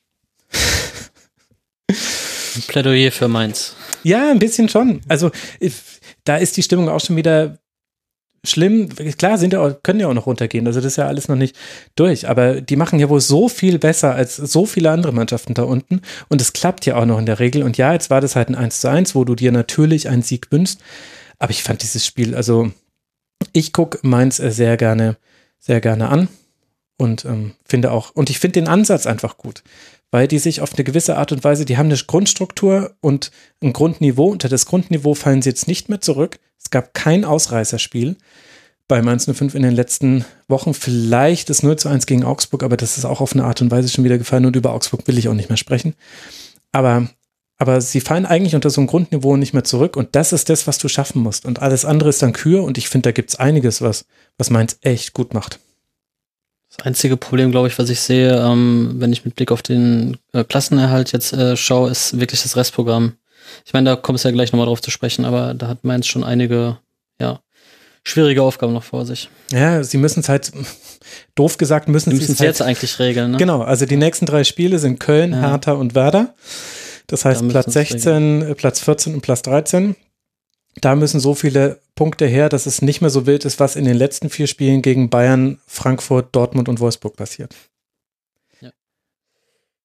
ja. Wobei ich selbst da meins was zutrauen würde, wenn man sich anguckt, wie sie auch gegen, gegen solche Gegner schon gespielt haben. Und wie oft sie schon gegen Dortmund gewonnen haben. ja, wobei, ja, ja, ja, aber es stimmt schon. Aber ja, klar, also das, und wie gesagt, ich meine, das fällt mir natürlich auch leicht, als Unbeteiligter, als emotional Unbeteiligter zu sagen, hey, ich gucke euch gerne an, bitte spielt weiter euren lustigen, hurra, äh, unkonventionellen Fußball, ist mir egal, ob ihr absteigt. Das ist mir schon völlig klar, dass das Fans natürlich anders sehen. Aber auf der anderen Seite verstehe ich auch nicht so ganz, wo da die Schärfe herkommt, bei manchen Mainz 05-Fans, weil sich so viele Dinge so deutlich verbessert haben unter Bo Svensson. Vorher konntest du es dir wirklich nicht angucken. Also unter Mainz 05 oder Achim Bayerlotzer, da hätte ich genauso drastisch werden können, wie das, was ich vorhin zum FC Augsburg gesagt habe. Ich bin es bloß nicht geworden, weil da die Pandemie noch nicht so lang lief. Jetzt bin ich gebrochen. Jetzt muss es raus.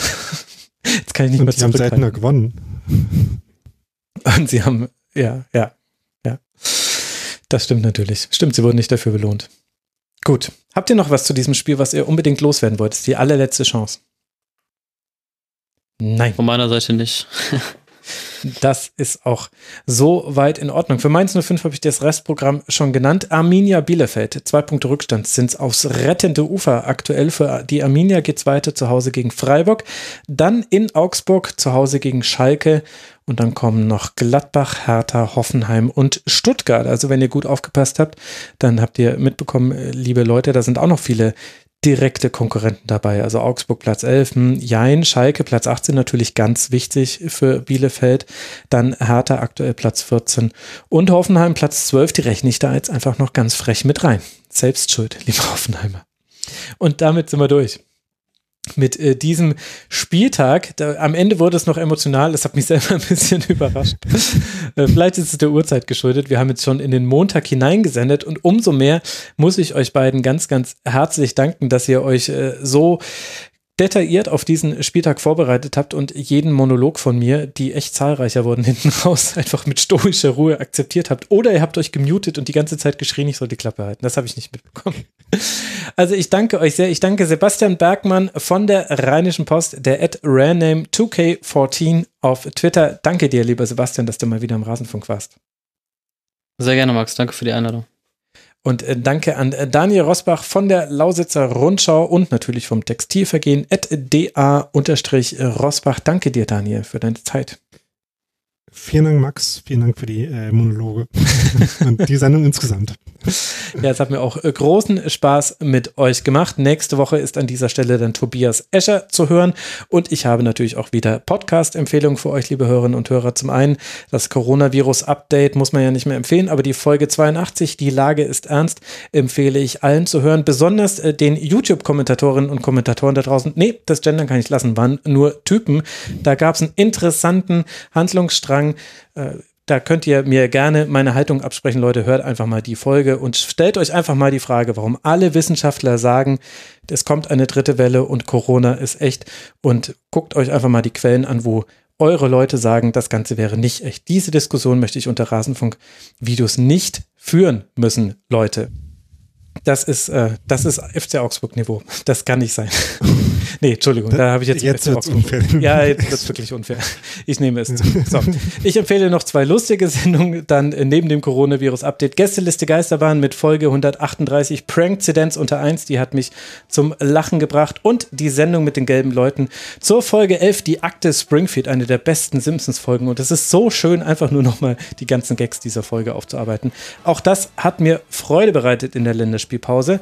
Ich wünsche euch eine gute Zeit. Wir hören uns dann wieder in zwei Spieltagen. Bis dahin, bleibt gesund, passt auf euch auf, verfasst keine Hasskommentare. Macht's gut.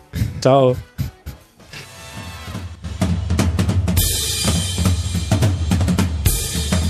Das war die Rasenfunk-Schlusskonferenz. Wir gehen nun zurück in die angeschlossenen Funkhäuser.